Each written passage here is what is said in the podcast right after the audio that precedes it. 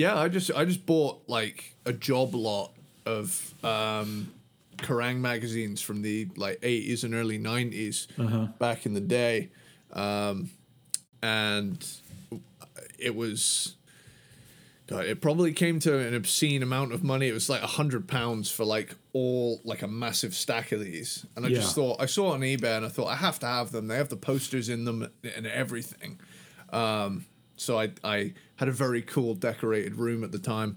Um, I've still got all of them. They're in a box somewhere. But Dan Reed Network was one of the bands that you know was talked about in this you know in these Kerrang magazines. And I was like, Dan Reed Network. Why have I never heard of this? And I looked up Yeah. Ritual and I was like, yeah, this is badass. Love it. it, it's just so funny to me that I yeah I had never heard of them either before, and clearly they had some sort of deal with the Rock Cards company because everything else was like million selling artists, and then Yeah. sprinkled in was the Dan Reed Network, and so um, Yeah.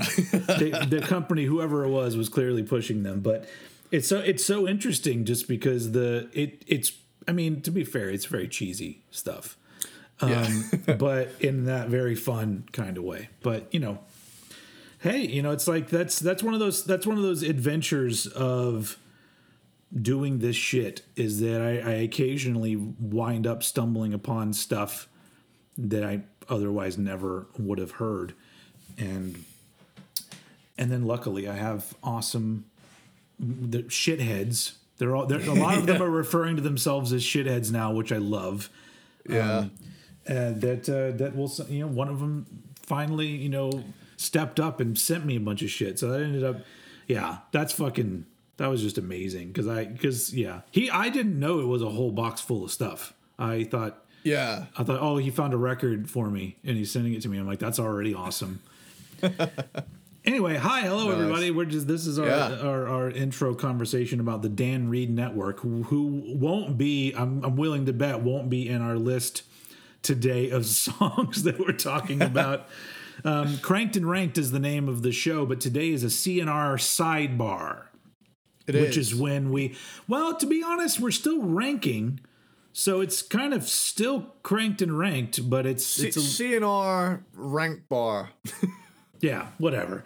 Um, so, but uh, we do our regular artist rankings, you know, band rankings and whatnot. Um, and then the C&R sidebar is kind of for episodes that don't really kind of fit in any of our sort of pre-named formats, and we can kind of just do whatever we want. And I almost think I don't even know if you discussed this with me. I think that you sent me the link where you had the list of all of the shows and you had just written in there the top 10 songs of our lives. And I immediately Yeah. went, what the fuck? what the fuck does that mean? um, but but then also I went that that's going to be a great discussion. And Yeah. so that's what and that's really basically all the discussion we had is we had a title which is the top 10 songs of our lives which I took on board as important in my life in some way form or fashion Yeah. Um, and uh and that's what we're doing today the top 10 songs of our lives meaning old head me with me as always eddie sparks that that is me. Uh, already those- sporting already sporting the christmas uh, gear It's it's December. It's Advent. Merry Christmas, you filthy animal. do you know what that made me decide i want and i know it's probably out there somebody's probably made it but i want a christmas sweater that says now i have a machine gun Yeah, Ho, yeah. my cousin ho. has one. Yeah, yeah, i'm gonna have to find that um, yeah. It's badass.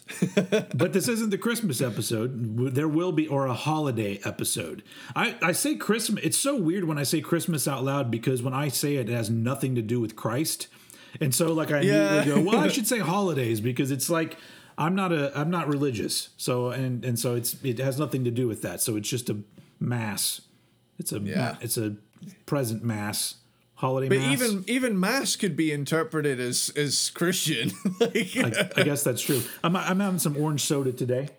very nice. You've been you've been on the sodies lately. You've been doing some sody pops. Yeah, they're good to give me a little bit of energy. Unfortunately, this is this has no caffeine in it. It's just Yeah. sugar, sugar and nice flavor. But um, Got that nice crunchy ice ASMR going on too. oh shit, I get we we bought a fucking we love a particular kind of ice so much we bought an ice maker that makes these little crunchy cube ice things, and um.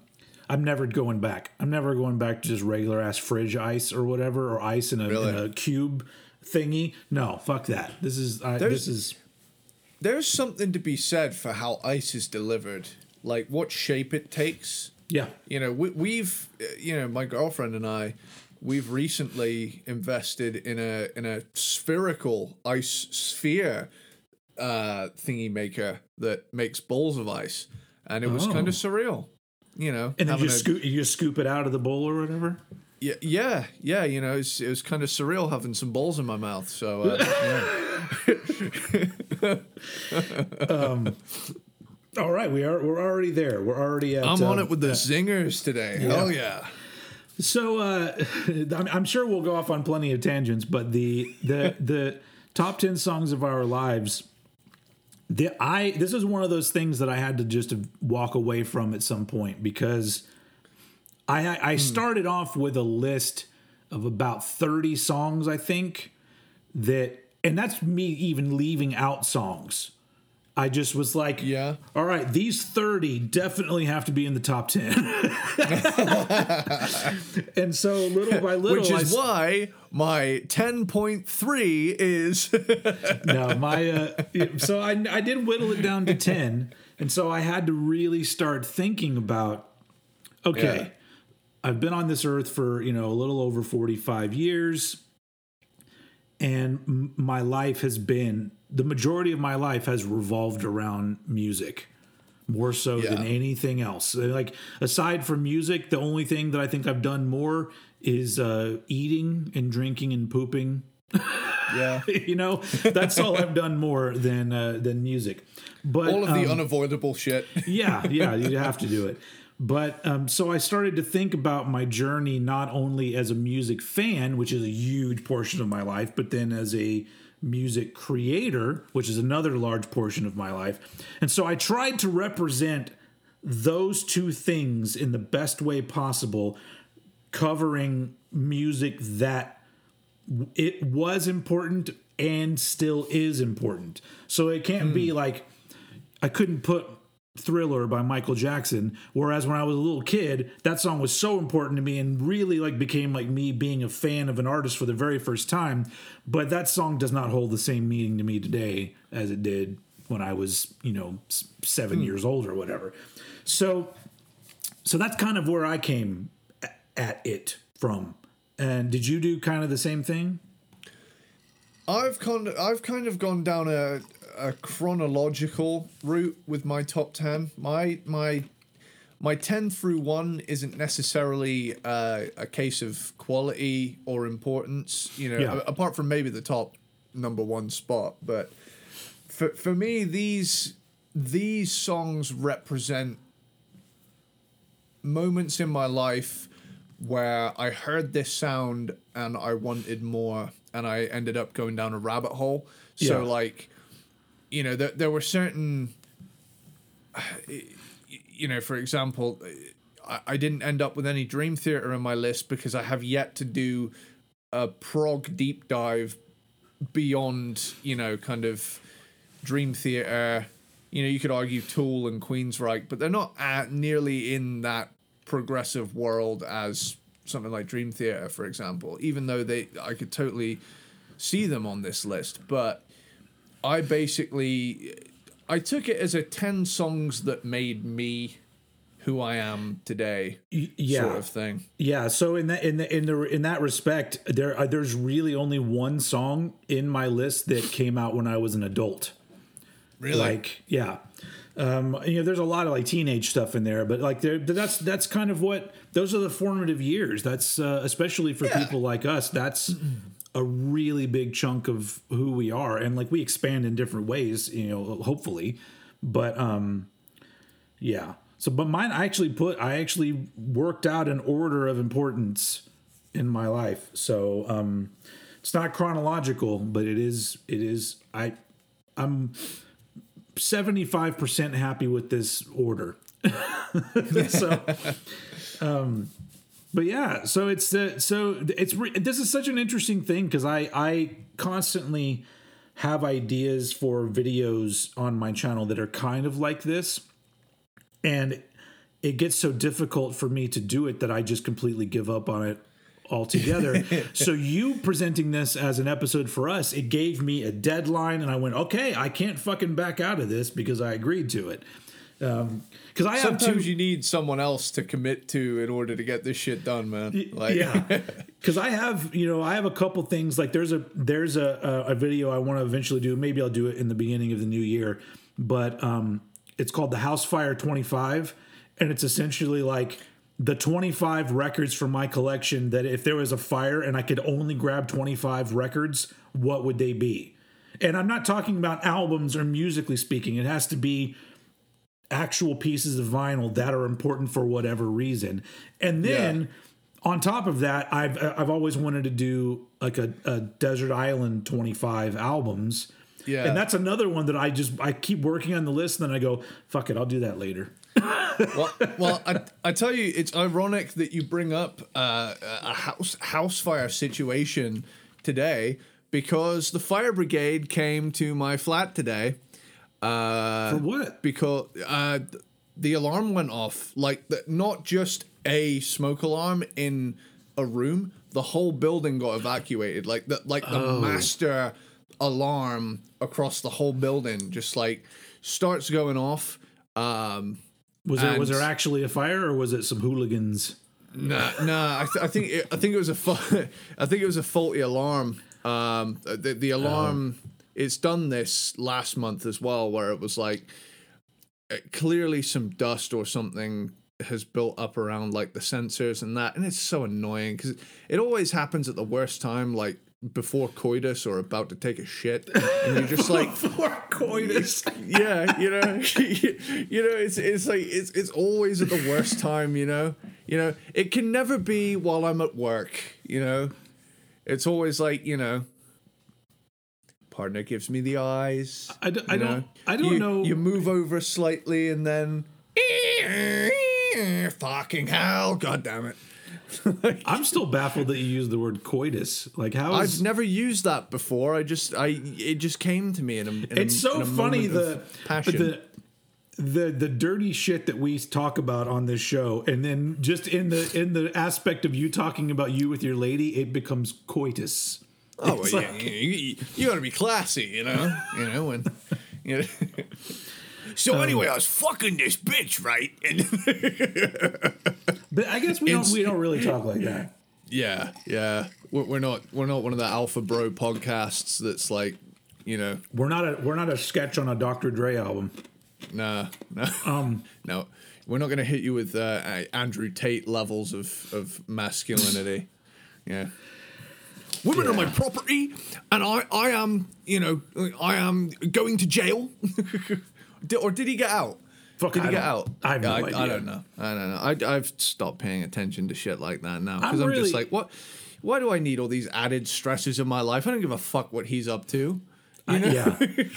I, I have trouble keeping up with any like I, I guess once again like I'm so filled with like music in my life and that's what I'm constantly trying to be on top of. Uh, yeah. Not not only the music that I love, but new music and discovering stuff. So actually, so news stories that are unrelated to uh, yeah. to music. I might see it and go, I wonder what happened to that. And then everyone's just like, oh, you didn't know? I'm like, well, no, I didn't. I wasn't paying attention to that. Sorry.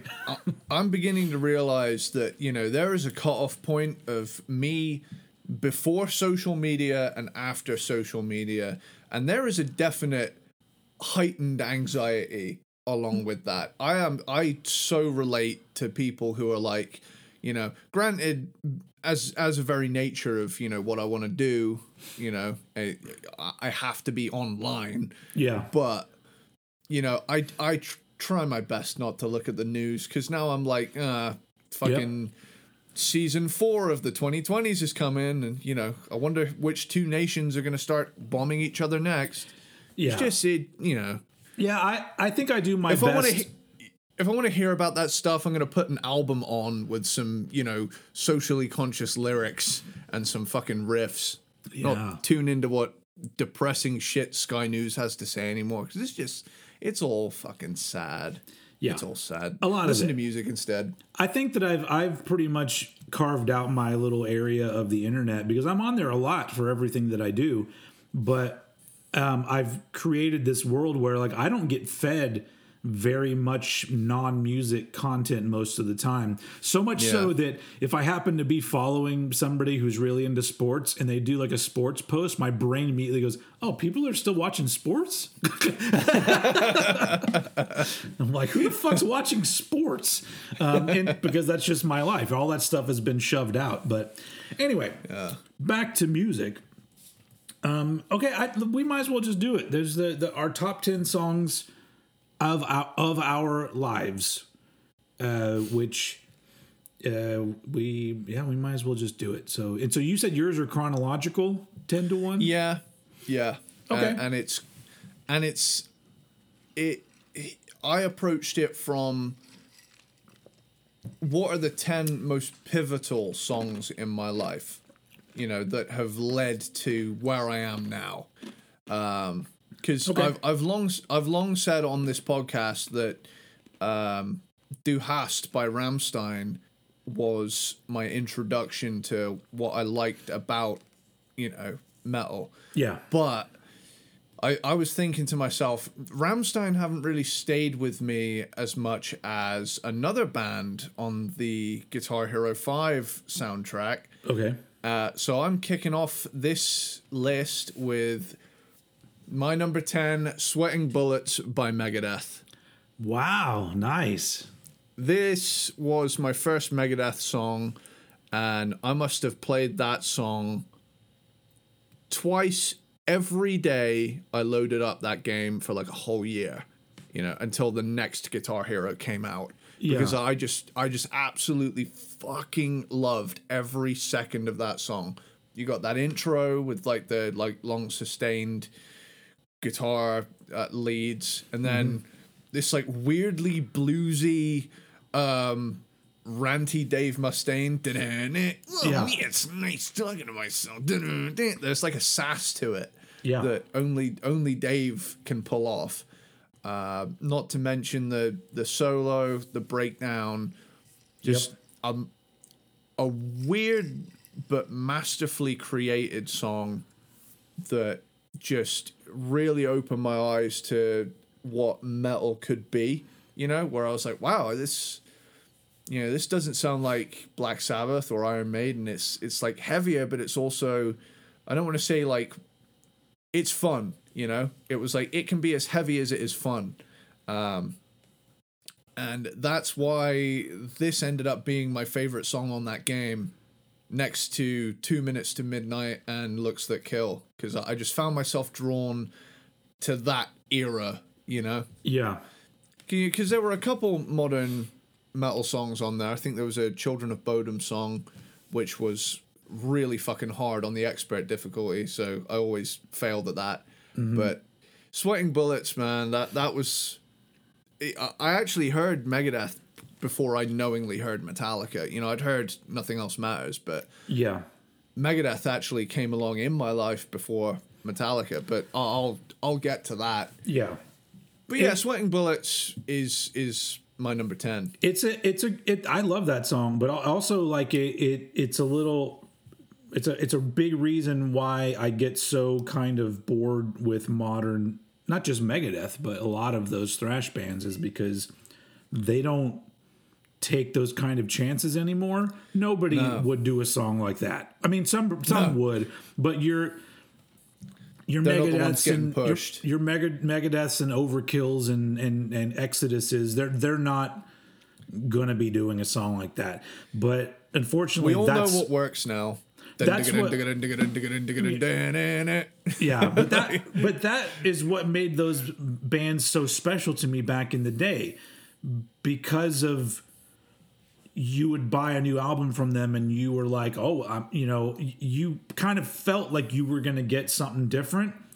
It's the And- adventurousness of it. I, and Like- I I loved that, and it's just like so much of the adventurousness in in music. And I, I get it. You get older, and you're it's a job now. Yeah. Um, and there's probably a little bit of there's probably still passion in there. I'm not gonna you know t- say that there's not, but at a certain point, John, I need these riffs for the for the third quarter of the financial year. I mean, yeah. Yeah. But, but so I totally understand that. But there are some there are some bands uh, that are huge, and you know for goddamn sure they're a business. But you hear the music they put out, and it seems like they're having a good time making music. And so hmm. whether or not there's a deadline and and a whatever a quota or whatever the fuck it is. You know, but but I just you know, but back then I just feel like the world of music was so much more open because nobody was was saying that there were rules, especially in the early '90s. It was like anything goes because Yeah. there are certain things that you kind of know is going to be a hit, but a year later, are those same things going to be a hit because it's it's constantly shifting and mutating and and uh, and everybody, you know, not everybody, but uh, uh, everybody I knew, we were all very open to that. We we loved it. So I love that song. That's um, I didn't I didn't get to include a, a Megadeth on here, Wow. but uh, but that I mean that, that there was a Megadeth in my long list, but um, it got it got whittled down. So when you say chronological, you're talking about chronological in your life, correct? In in my life, yeah. So so this this song would have entered my life early 2010. So Got it. yeah. So not too long before that, uh, 2003, I think, something like that. Mm-hmm. I was in a period of my life um, I was kind of referred to as the lost years, and not not that not that I don't remember them, but starting around you know somewhere in the late 90s um everything around me started moving in a way that didn't feel natural or or fun to me so like mu- the music that was coming out was shifting in a way where i went this just doesn't seem interesting or that fun anymore in the world of like metal and heavy rock music. And then all of the people around me, my friends, had, had very quickly jumped ship. Like it was to it to my teenage brain, it really felt like I went to bed going like metal, and then I woke up the next day and my friends were all like, "We're listening to punk and emo now," and I'm just like, uh, "What?" It's, Yeah. it- I didn't get that memo. so um and and so uh i because they were my friends and i was young i didn't really know how to process this kind of shit and so i ended up finding things that i loved in the world of punk and and and somewhat in emo as well. But then eventually you know my friendships with a lot of people started to kind of like you know fade away and i started to really realize that I am a very antisocial person, and and I um um I, I have I have severe anxiety, and so I I I, I with I would withdraw from things a lot. And so once that all kind of started to happen, and I was left to my own devices, and I was like trying to find the music that would make me feel as good as all of that shit I loved from, you know, young years up until, you know, mid high school or whatever. And I went everywhere, like listening to all kinds of different stuff. Even heading, I even went through a period where I went back and I was like, "What does Rolling Stone consider the best albums of all time?" I'm gonna go get to know those artists and those albums. I did all this shit, exploring, and and very few times did I find something where I went, "Oh, this is so good," and this is giving me this feeling. It didn't. It wasn't doing it for me, and so I was constantly, but you know, but I still had my go tos because you know I still listened. I would still throw on like And Justice for All and be on like, oh, so fucking good. But like I would hear newer metal and I would be like, this seems too simplistic and kind of lame. and a lot of dude bro action going on. Like it's like the football players that used to want to beat me up for being into metal. Now they all started bands, and I was just like, ugh, fuck this. But then, in uh, in uh, you know, the long story longer, uh, and and I think it was 2003. Uh, I heard the album uh, uh, Leviathan by Mastodon, and I knew of the band because they were starting to get you know some real traction and stuff in the in like the music news world. And I just remember one day I went, I'm gonna go check them out, and I literally just put on song number one on Leviathan, which is called Blood and Thunder, Yeah. and that was the moment that it was. It almost kind of clicked like, oh, Oh, shit, thank God. oh shit Yeah. there's like there's like people doing great metal and i just have to like dig a little deeper and find it but so blood and thunder is a fucking fantastic song gives me goosebumps eh, listening to it every time it's a i love it but Yeah. it's even more important because something happened around that time too and and where I started to get reintroduced to the music that I had kind of left behind when I was younger. Hmm. And just going back to that, and I was like, wait, wait, wait.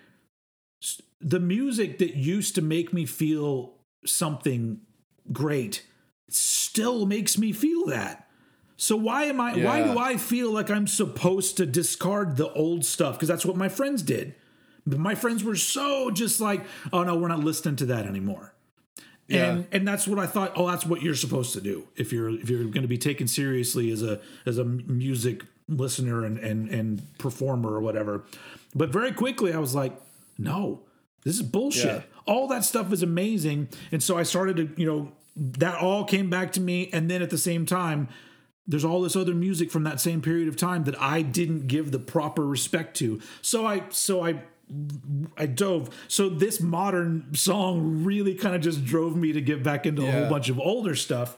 But at the same time, it got me into Mastodon, and um, and I I remember like soon after that, like it was like it was almost like a weird series of events where I heard the album and I was like, this is so good, and I was like, oh, they're they're coming to Austin on this tour, and I, I went to go see them, and it just felt so good to be at a metal show. I was just like, it's like this is awesome. So that's kind of like it kind of threw me back on track um if Yeah. of being into heavy music and into metal and you know there's still there it was still hard for me to find modern bands that I love. It's gotten a little easier in the past handful of years, but but the beginning of all that is hearing Blood and Thunder and that song I, it never gets old to me. It's always always one of the biggest bangers in the history of music for me. So that's my that's my number 10. Well, I've got one hell of a segue here because Blood and Thunder was one of the guest songs on Guitar Hero Metallica. Yeah, I remember that. Yep. And you know what song was also on Guitar Hero Metallica? There was a lot. There was other one. There was like suicidal and all sorts of other stuff too, right? No, no, no, no. Which Metallica song? Um, which Metallica song? See if you can guess which one. Blew my fucking What mind. One. I'd already heard one by this point. Uh, Whiplash. Think faster, Faster. Than, uh, Dyer's Eve, or Blackened. a little slower. Battery. No, no. It's on Ride. It's on Ride the Lightning. Creeping Death. Nope. Fight Fire with Fire. Five. Fire. Five. We're gonna be There here all go. day. Yeah. like Saint Anger. Yeah. So, uh, yeah, my, my thing with Fight Fire with Fire, like, Creeping Death nowadays is my favorite Oh fuck yeah. Metallica song. Like, like that is a number one. I think that one and Blackened are always fighting it out for the top spot for me. But I mean, when I first heard Fight Fire with Fire, I'd already heard Whiplash, and I thought, that's amazing. How are they playing that fast? And then I heard Fight Fire with Fire, and Yeah. I was like, Yeah. you know, you ever have? I mean, of, of course you did. But everyone who gets into thrash metal has that first moment where you hear something crazy fast Yeah. and your mind you you find yourself doing like the um YouTuber thumbnail face in real life. Yeah. I, that but m- mine is on my list. That that when I first heard something that was fast like that. Yeah. Like, uh, oh man, like I'm getting chills just thinking about it. But like the Yeah. first time I heard "Fight Fire with Fire," it was the to that point it was the heaviest, most furious, angry, th- heavy thing I'd I'd ever heard. Yeah. like I couldn't believe it existed. It was that much of a game changing moment for me because like. I'd heard "Sweating Bullets," but that's not a that's not a fast song No. Um, like I think maybe the, yeah the close the fastest thing I'd heard at that point was Whiplash, and I thought that was fast, Yeah. which it is. Yeah. but it's on the slower end of the fast spectrum when it comes to thrash metal. Um, but when you enter the realms of Fight Fire with Fire, I mean, Jesus Christ! yeah. Like, and not just with how fast it is, it's an incredibly composed song. Like the the harmony solo, Yeah.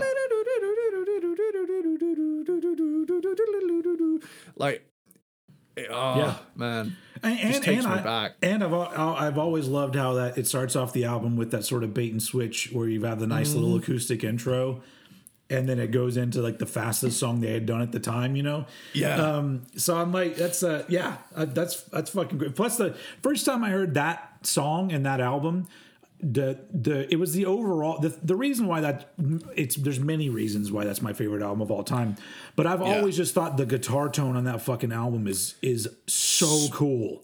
it's, it's so mean sounding. like I know that it's it sounds really good on puppets as well, but for something something about how it sounds with the production style on Lightning, I'm just like, it's so great.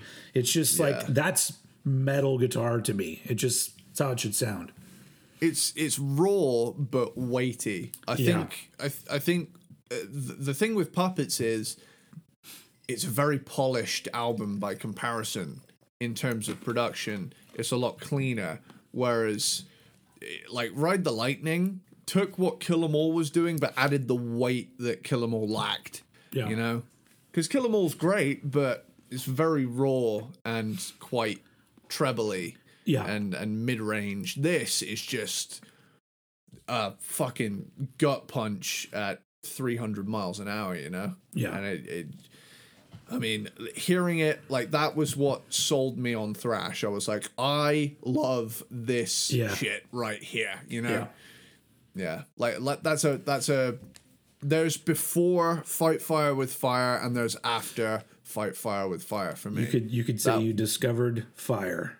There. Hey, yeah, awesome. Yeah, so that's uh, that's my number ways. nine. Awesome. Uh, my number nine's uh, quite different.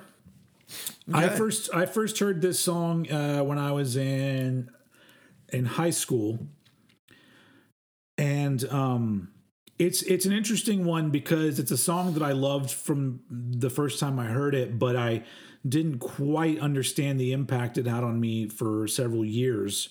Um, and it's uh, it's it's weird how one, two, three, four, five, six, six of these tracks are first tracks on albums, which makes sense because that's your intro, you know, to a lot of things. But um, my number nine is uh, the song "Facet Squared" by Fugazi, uh, which is uh, the first song on "In on the Kill Taker," and um, I uh, it I got into Fugazi in high school, and the that this particular song, there was something about it.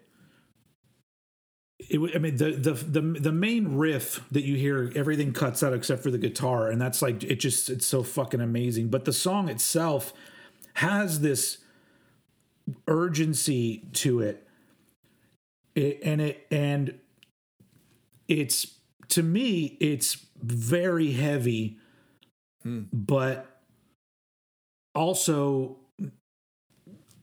not really. It's like it's like a, it, it's it, it you hear it and you know I, I remember clearly thinking well clearly this is like you know more on the alternative side of things for like you know the terms that were being thrown around back then.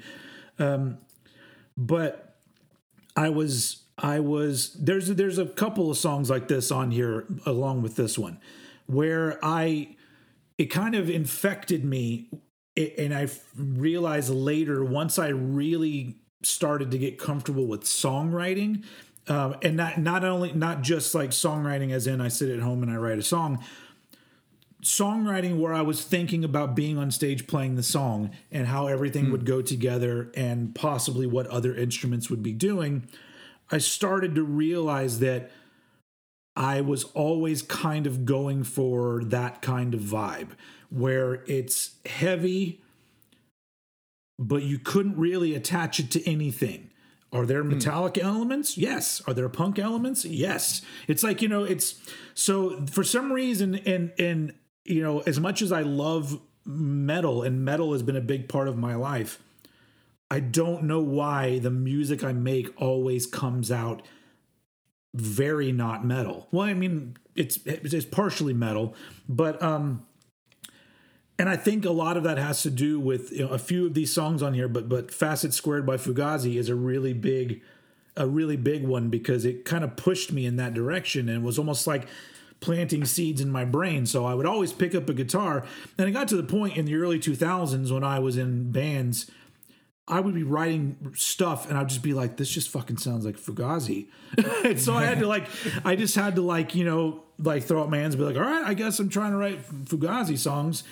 Um, but you know, at the end of the day, nobody can really do that. Like they, there's a thing that they did that's just so unique, and so I guess that all, that's also part of it is that you know Fugazi is a band, you know, after seeing them live as well, I was just like, that's my that became my the the bar for like, you know, I'm never gonna feel satisfied being in a band until I look around me and I'm all like, yep, we could open for Fugazi. You know, that's yeah. And I never felt that way. never once. Um, but it sort of set the standard for me, and so that that song's super important to me. And and it just like with Blood and Thunder, it it just it gives me chills every time it starts because it's just so it's so ingrained in who I am as a musician, um, mm. and so that ends up that ends up at number nine, only number nine. Okay. Well, uh, with that, um, I'm going to move along a couple years in my musical development where, you know, I'd kind of done the thrash thing, gotten into the big four, and mm-hmm. I'd, I'd, you know, kind of been there, done that at this point, dabbled in various other genres, but not really dove deep into any particular one of them. Yeah. And then a little thing comes along starts with a G Does... and an R and and and and proceeds with another U N G and an E, spelling the word grunge. Oh, you got yeah, just... yeah. That was like de- uh, like uh, like decoding some sort of secret message. I was just like, wait, what? What is this? What is yeah, saying? Yeah, that's that's could could be my most cryptic segue yet. Um, but my kind of turning point for realizing I like something that isn't just yeah uh, but uh, I need to find out what that is. Yeah. And so that big moment for me was, you know, a culmination of factors, namely a, a, a little, uh, only the best selling game of the PS2 era, GTA San Andreas. Yeah. Introduced me to this to this number, the grunge station, Radio X. My number eight is Plush by Stone Temple Pilots. That's a damn good one. It's not it's not on my list, but that is like that's one of my I think one of the best songs of the '90s right there. Yeah, yeah, and and like, I think it was like it early in the morning, one sp- spring morning in 2012. It was a weekend. Uh, I turned on the PS2, and all of a sudden, this song that I'd heard several times just hit me at the right moment. And I just loved how kind of weird and wet but still distorted the guitar sound, how spacious the song is, you know, Scott Weiland's uh, Scott Weiland's wailing, you know, way and the dogs defend her Yeah. vocals going on. But the thing that really hooked me on this song was that really psychedelic pre-chorus in that song. Yeah. Where like everything opens up and it's like it's like you've been thrown into the swimming pool on the front cover of Nevermind and you're just like, oh, this is grunge, dude. Like I just remember sitting with my um, amp that I still have right next to me. It's a Line 6 Spider. Um, and it had like all the built in amp settings. And I just remember this was the song that made me put chorus on every tone I came up with because I was like, right, well, it needs the, uh, it needs to sound like a cross between Plush and Come As You Are and also, um, the Black Album. So I'd just like have these really distorted tones, but I would always put chorus on them. Um, and then I found out about Zakk Wylde era Ozzy, and then that was just like a whole other thing. But anyway, um, uh, yeah, Plush is just an incredibly well written song. Um, it's it's rocking, but it's real laid back, and it's what I'd refer to as one of my bath jams. It's like you know, it's it's a song where you listen to it in the bathtub and it hits different, dude. Like, and which makes me sad that I no longer have a bathtub, uh, just a shower. Um, I've considered buying a cauldron and sitting in it. Just go pick. Well, I guess no. You, you're you're not. You don't have a yard. Um, but I was like, if you did, you just go buy one of those. They they now sell inflatable jacuzzis. Oh, oh yeah, yeah. I've got a balcony. I could do that. there you go. Yeah, yeah. I don't know if it would fit on there, but Prob- it's worth a try. not, but Yeah. uh, that being said, though, I mean, plush even took on a new meaning when I already started to like this this thing called grunge. You know, Yeah. I'd already started to like it, but then around you're talking like May 2012, I was involved in a in an incident with another student that uh, led to the breaking of my kneecap, Yeah. and uh, I was on my ass for a few months before I recovered and had surgery on it. But just uh, just in case, and, and it, some of you didn't hear the story before when we told it on this show, I just we just got to clarify that he did he wasn't in a fight. It was it was, it nah, was a du- it was a dumbass kid.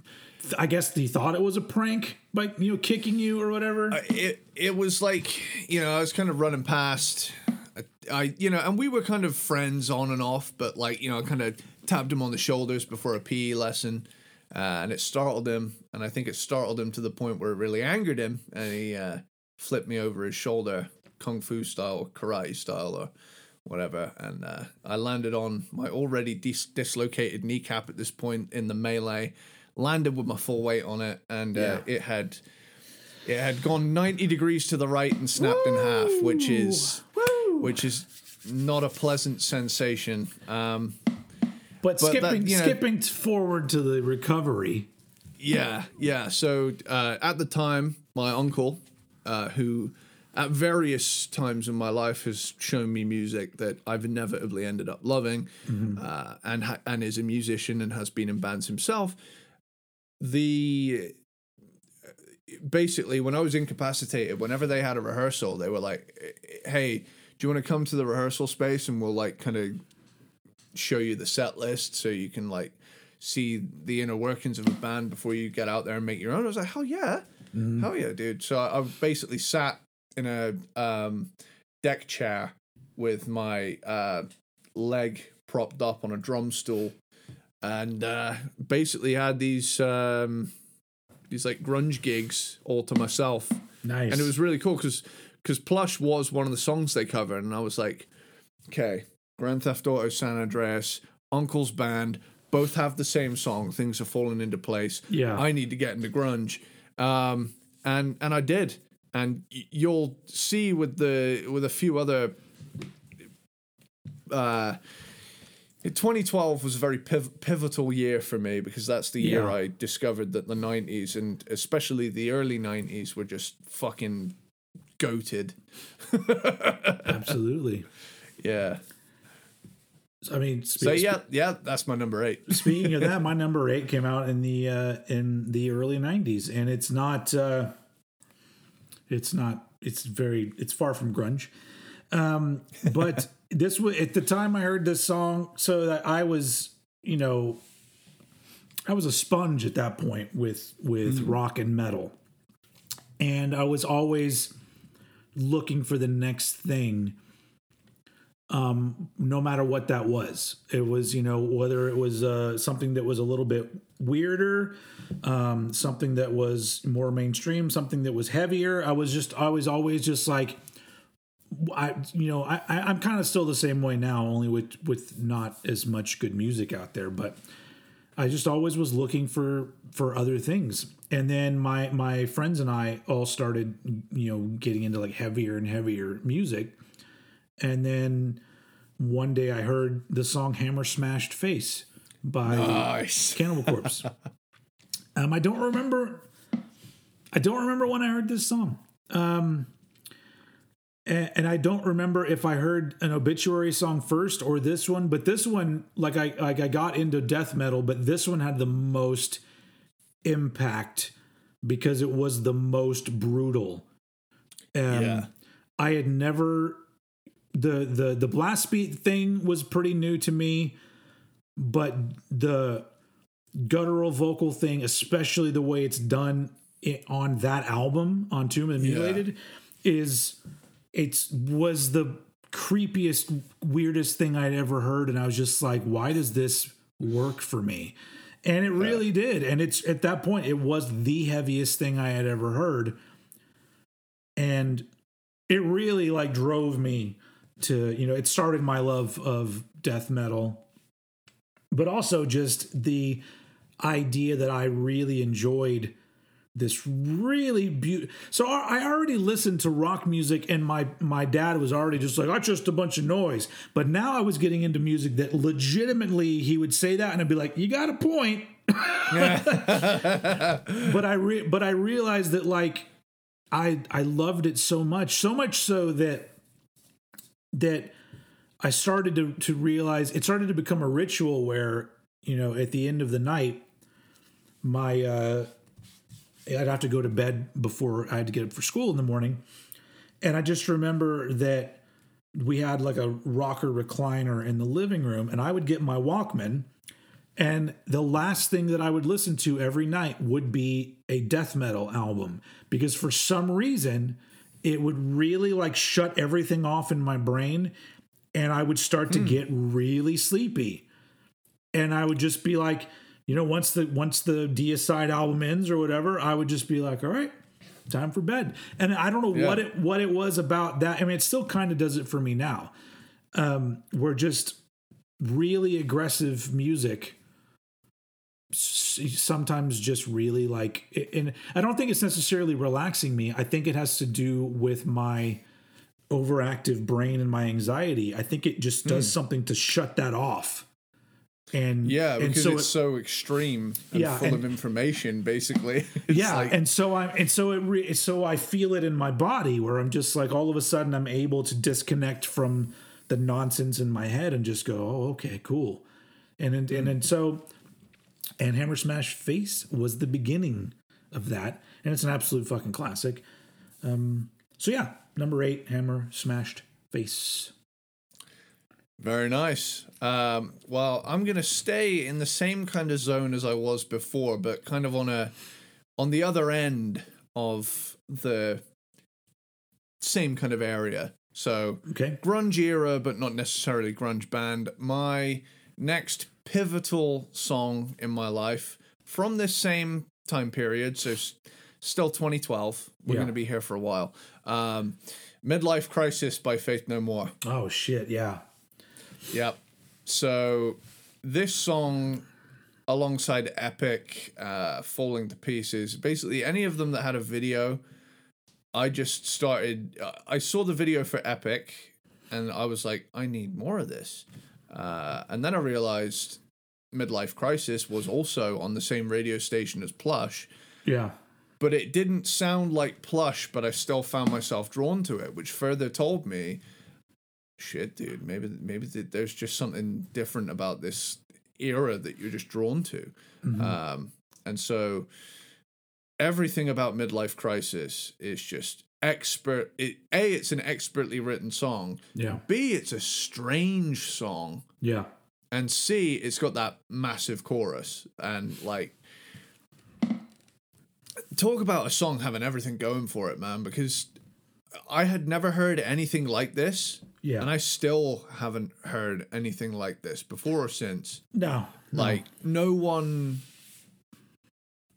Nobody in any meaningful capacity has replicated Faith No More in a way that wasn't completely just flat out derivative Yeah. um, because the beauty of Faith No More was you had like five completely different guys who had no business being in the same band, Yeah. somehow being one of the best bands, and it's like. I, I just remember being so drawn to this band when I discovered them because, you know, I came in thinking Jim is the coolest. And then I, you know, I still think Jim is really cool, but I came away from it thinking, wow, all five of these guys have something really cool about him, even though they're all completely different. yeah. Um, and yeah, it was just this gateway into this world of not only alternative metal but alternative music in general where I thought to myself, wow, this is a this is an area where there is no rule book, you Yep. know? Yep. And and that was the first time I started thinking to myself that I'm not your average metal head, you know? Yeah. Like, Exactly. you know, I'll wear a battle vest, but you know, you know what you're gonna find next to, you know, fucking priest Soundgarden is also gonna be right there too. yeah. Um, but man, like midlife crisis is one of those songs that, to this day, with the hundreds of thousands of times I've heard it, still hasn't lost any of the punch that it had with me on the first time I heard it, and it's one of the tracks on my favorite album of all time, which is Angel Dust by Yeah. obviously Faith No More. Um, and that that that's my desert island disc right there because there's so much variety, but it's also so cohesive. yeah. Um, I mean, midlife crisis, dude. Yeah. What else is there to say, man? It what a monster of a song! That's that's one of mine that got cut from my top ten. wow. Ju- ju- just because the the the big thing, it was really a battle between two songs uh, from a particular era that un, un above any other tracks I put them on and they transport me. I physically feel the early '90s, and it's so odd that a song can conjure up like a time period in your brain. And so Yeah. midlife crisis was one of them, but the other one that I chose that's later on actually took precedence over that or whatever. Um so yeah, so I had to leave midlife crisis out, but it I that's easily one of the most important Faith No More songs for me. Um, I mean, Epic Nice. is was a big deal for me, but yeah, when when I think it's also because like Angel Dust was one of those albums that it was the first one of the earliest ones I can remember where I didn't know anybody else that listened to it. Yeah, I, I felt like I was the weirdo because I was really into to this album, and other mm-hmm. people didn't like it, and so because they're stupid. yeah, yeah. but I, but it's like that. I've kind of carried that with me for the for my entire life. Where whenever there's that album that comes out and I go, oh, I really like this, and I kind of check the check everybody's pulse, and I go, oh, this isn't a thing that like tons of people are jumping on. It's even more important to me now. Yeah, mm. yeah. So, but but yeah, so I yeah, but I had to leave it out. But but for my number seven, we're sticking. You're right. Yeah, the so we're sticking in 1992, which 1992 was was Angel Dust, but also this album. Um. So we're we're kind of getting back on musically influential to me as a songwriter and a musician and a guitar player, all of these things.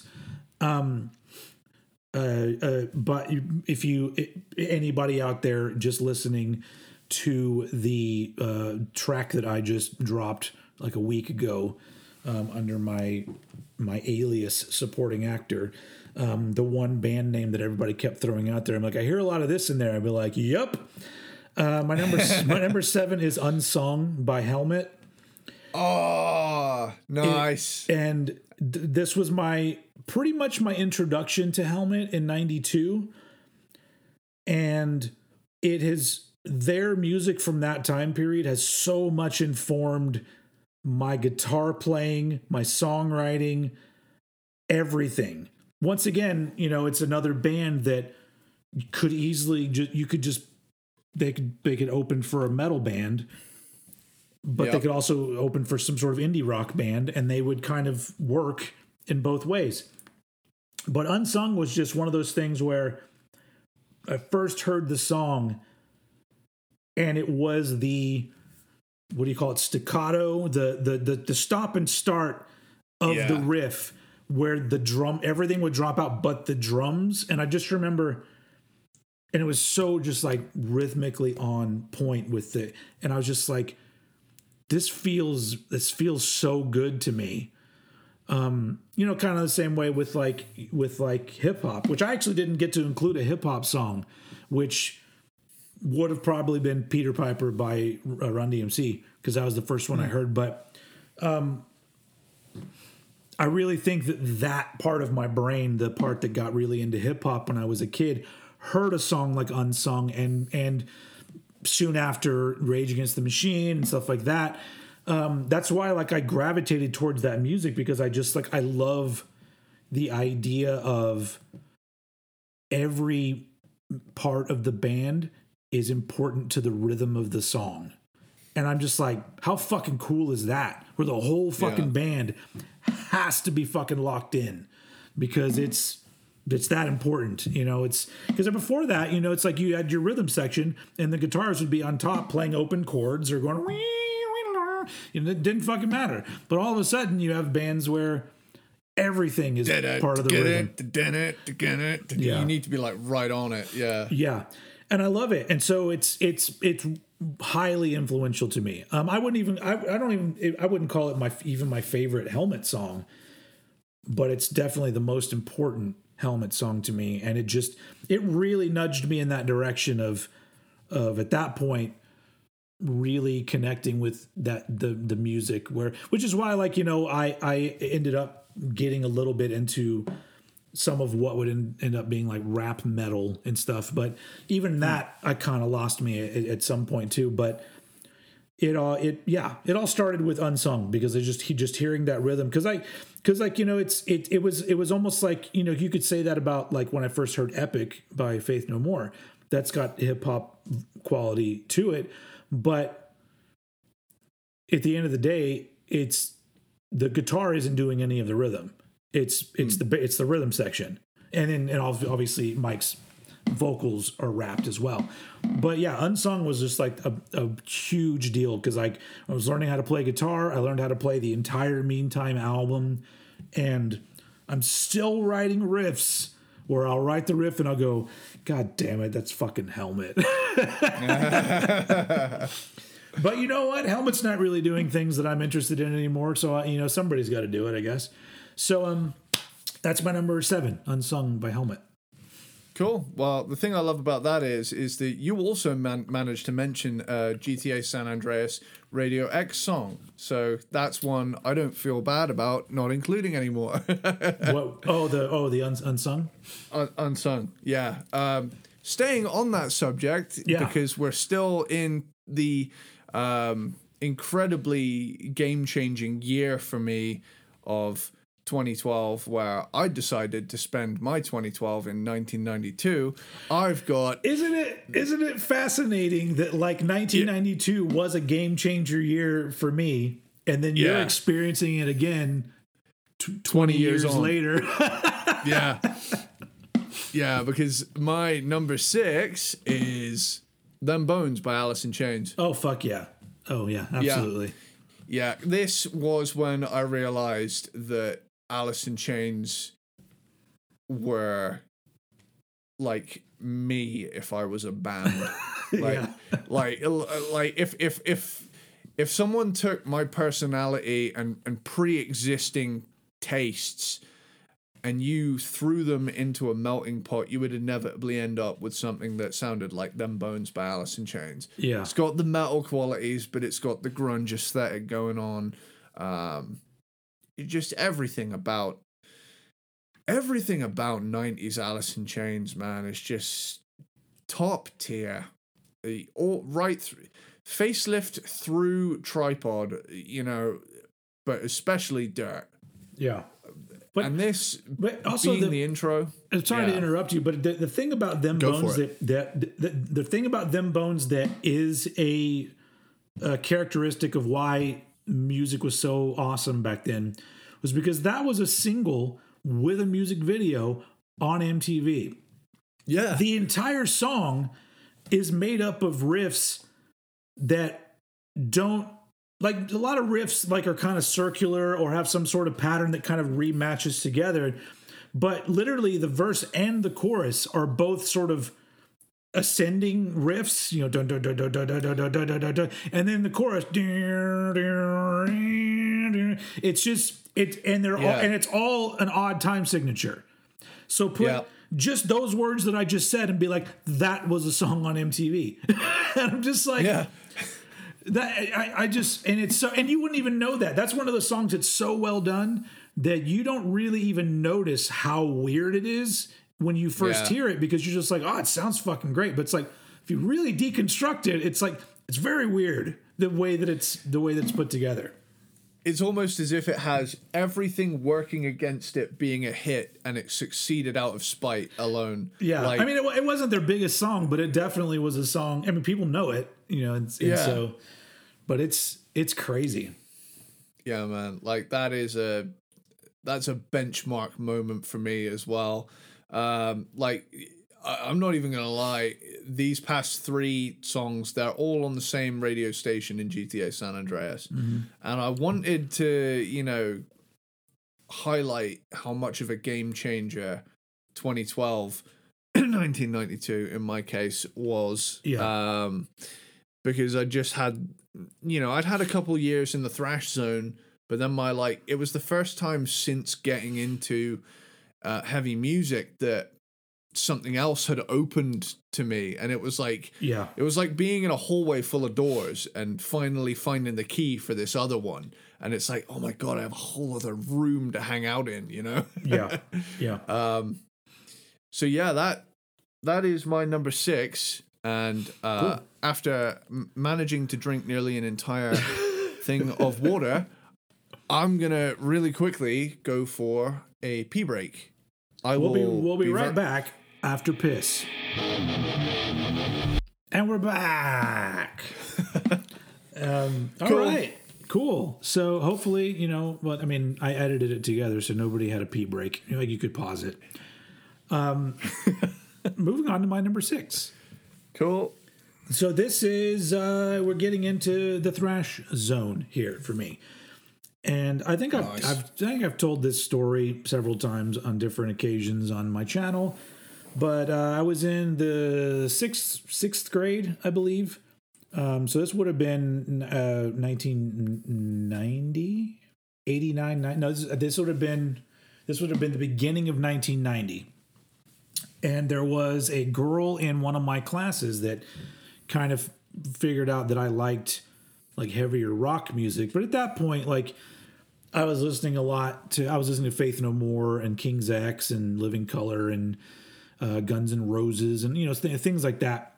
And um and uh, so she was like, "Here, I want to let you borrow these two tapes." and the one of the two tapes was the uh, the, the debut album from uh, Trixter, and uh, I didn't really take to that one, although I although I do enjoy it. Um, but the other one I was was say, you about to have "Give It to Me Good" on your top ten songs that's my number time? one. That's my number Yeah, one. Um, it's my number one favorite music video of all time. oh, that's great. Uh, but no, the other tape was State of Euphoria by Anthrax. And I just remember kind of like the cover was pretty cool looking, but I just remember popping the tape in the tape deck. And after the little cello intro, and the song kind of builds uh, and then gets a little bit faster and faster. But once the verse of the song kicks in with the sort of downbeat thrash thing that they are yeah. doing in that song, that was the fastest thing I had ever heard. Listening back to it, it's not very fast, but it but was the pounding. Yeah, it was the first time yeah. I'd ever heard that and guitars doing that sort of thing. Um, and yeah. so I just remember just I fell in love with that sound immediately. And and you know soon after that was when per- persistence of time i think had just come out around that time. So i got that one too. So it really led me into to thrash metal. But that particular song it's it it it is where it all began. Because like thrash especially classic well that era thrash. I uh has been so important to me over the years and i just love that sound so much and that's that mm. that was the introduction to it. And really like the first actual metal that i think i ever listened to because everything prior everything other than that sure like the faith no more and king's x and the bands like that they have metal moments in them. Yeah. But they wouldn't be categorized as metal so really not only is be all end all. Did I say did I say the name of the song? Yeah, be all be all end all. The um not be only Wendell. Yeah, be, the uh, not only is it the the beginning of thrash for me, but really like the the the gateway into metal and heavier and heavier things. Hmm. And so that song and that album just it's still one of my favorite things of all time just because it's so important to me. And that particular yeah, that fucking song that's another reason why like I, I hate it that the band doesn't really think it's that great and i'm just like eh, come on you guys need to back up and for a second because because uh, it's it's amazing. I love i love that album so much but that that first song is just such an important moment in my life. And yeah i've been a thrash fan ever since so that that's my number six be all end all very nice top five well, not very nice because we're still in 2012. Don't don't worry. We are gonna we are gonna move on beyond here. But here's the last the the the last quarter of the 2012 92 yeah. deep dive and I have at my number five, "Everything About You" by Ugly Kid Joe. Oh man, I don't. I expected this to be number one, but I guess Oh, well, you're, but you're it, doing it chronologically. I'm, it. I'm, doing it chronologically, yeah. So, but this know, would there's be, every this is your favorite song of all time, right? It's it shifted. Um, a different song is now my my number one. Is that one in your list? It is on my okay, list. so we'll get to that. Okay. Yeah. The only one that is in actually any form of order is my number one. Interesting. I'm really yeah. curious now. Okay. So yeah, let's it, give it to me good. But if uh, tell me what's your name? Oh, it was me, great. I'm That's just a great. rocker. I ain't got much to say. it's alright. I fucking love that. Um, but yeah, everything about you. This song had lived in my subconscious from Wayne's World for like yeah. four straight years up until the point where I saw the music video for it, which was on like a Kerrang TV or Scuzz TV. Yeah. A hundred greatest rock songs of the 90s or something. And this showed up about halfway down, and I was like, this is that song from my favorite movie.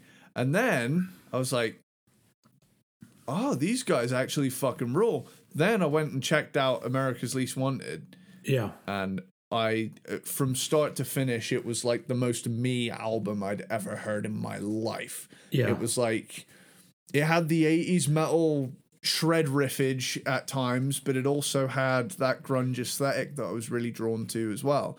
So it was this like meeting point of everything I was into in a single band. And yeah. I mean, that's why I love everything about you. It, it managed to transcend genre boundaries where it was like I I don't know where to put this. Do I call it do I call it grunge or do I call it metal or hard rock? All of the above cuz you know, it's got like the sonic qualities of everything that was happening at the time. Yeah. Like, it's even got a funk metal section at the end.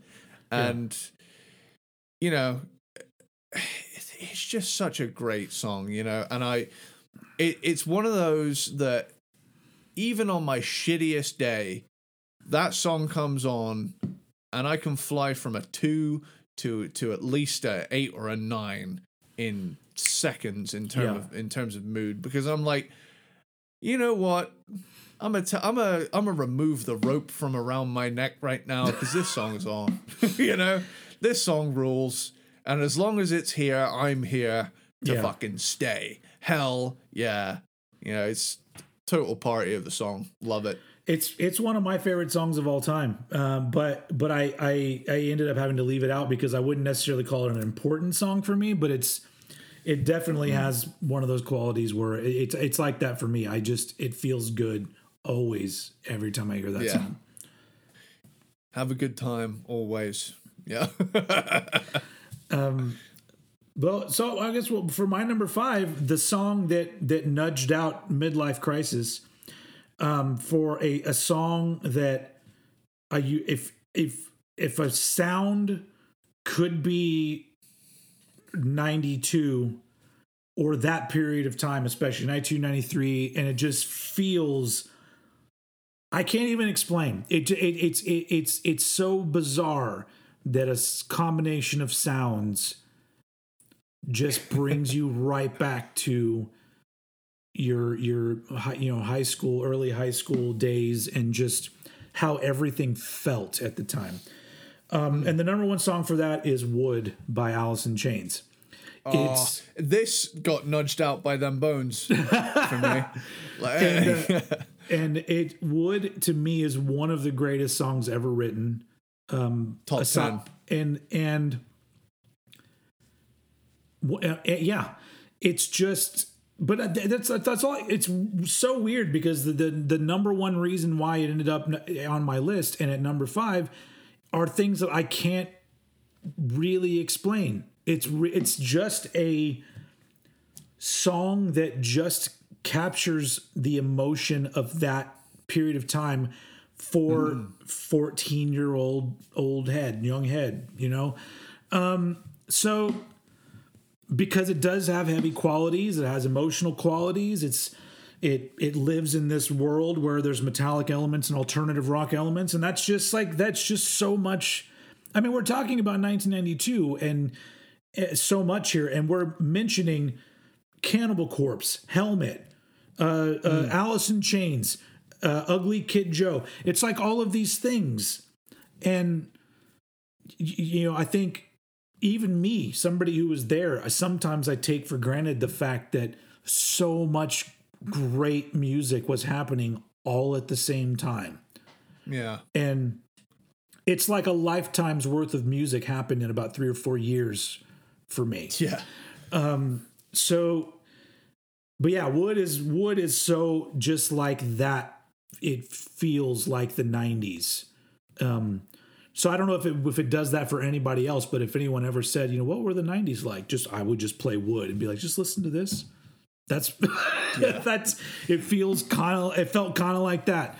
Um so it ends up ends up being number number five. This is like the the one that is more of the feeling song which is why i i, I kind of put it at five. But it it uh it oh, yeah it always it always just it, it the nostalgia overload every time i hear that song I can attest to this because I wasn't even there and I know exactly what you're talking about. yeah Like like it's this weird thing. I think the word is is anemoia, which is a nostalgia for a time you weren't in. we talked about that But you know, it's it's that thing of I know exactly what you're getting at because I've I've consumed so much media and and content and music from that era that I feel like if I wasn't there firsthand, I've got a pretty damn good idea of the aesthetic. You know, it's Yeah. it's it's like what most recently I um well as recently as yesterday I bought a load of like maxi singles. Um, and a lot of those were Dan Reed Network um, ones, but And he had some Atom Seed in there too, which was Yeah, yeah. which was uh, And- and- which was these dudes really like like Faith No More. That's all I remember when I heard that band. I was like, they like Yeah. Faith No More. well, well, here's the thing as well. Like I've I've kind of I've trained myself to spot something that looks 91 or 92 from a mile away. Yeah. And like the as soon as I laid eyes on like a a portion of the artwork, I was like yeah, grab it. Yeah. Flip it over. Hmm, yes. Just as I suspected. What's that? 1991. yeah, It's going in the bag. yeah. you know? and I'd never heard of Atom Seed, but oh, okay. but you you know one of those moments where you're like I know exactly what this is just by looking at it and I was 100% right. Yeah. And I got home and I I looked it up. I haven't actually played it on the uh, turntable yet, but I I did look it up on um took computer and gave it a listen I was like, "Yep, funk metal jackpot." I don't. uh, bingo." yeah, I don't even know what the song was, but the I, it was the only video by them that I saw on on Headbangers Ball, and it was and I, and it really does sound like they heard Epic and were like, ah, we're gonna do something like that. it just Yeah. seemed seemed so Faith No More, you know. Uh, but they're but are they, are they a UK band? Atom Seed, I think they might be. I I would have thought so, being Yeah. as the, the readily available maxi singles in a in a record store nowadays. Man, I can't. That's yeah. that's that's like a dream to to walk into a record store and find stuff like that. It doesn't happen here. It's you're Yeah. you're gonna you're gonna get the same Herb Alpert album with the girl with the whipped cream all over her in every single record store and the Bee Gees Yeah. and other stuff. It's all just it's all the same records everywhere you go, which is why I don't really go to record stores that much. I, I do sometimes, but rarely.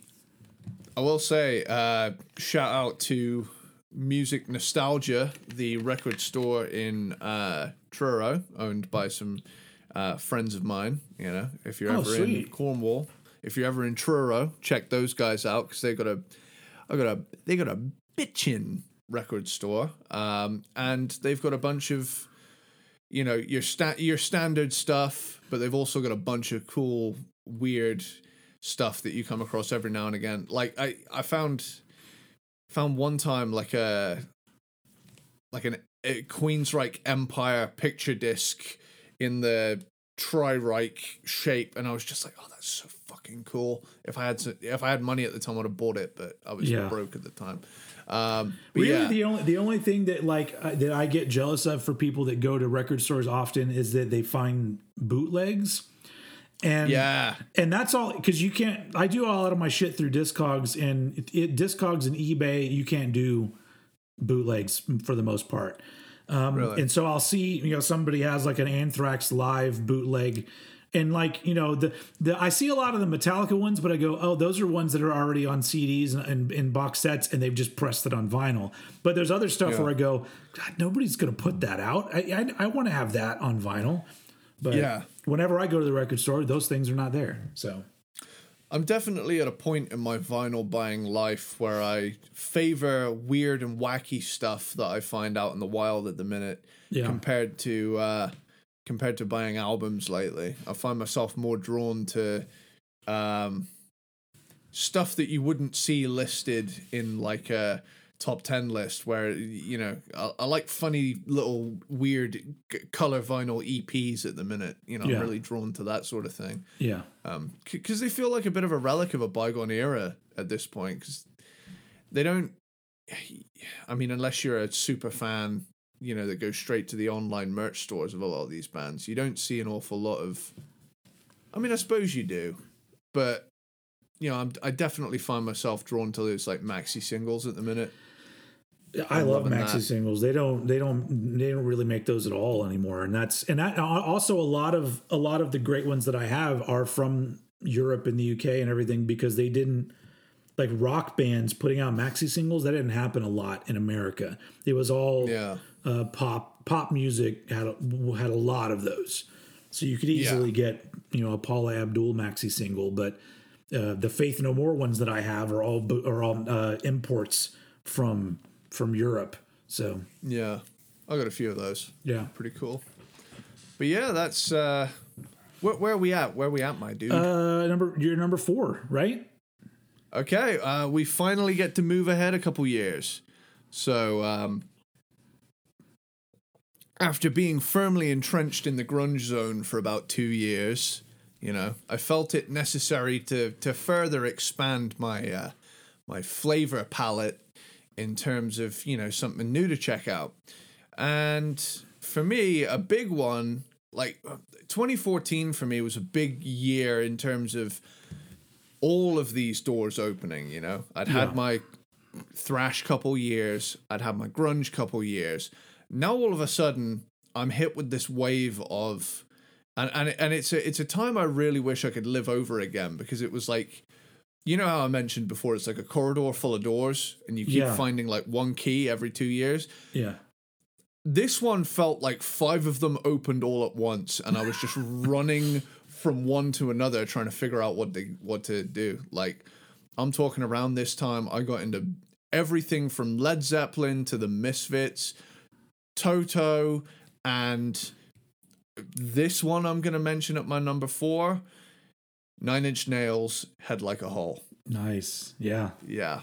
That was the moment I realized, oh, this industrial thing's pretty cool, huh? yeah, And then, you know, I went and checked out Head Like a Hole just on a whim. I was like, I've heard a lot of good things about this this Nin band. I will check them out. Uh, Yeah. Head Like a Hole. Uh,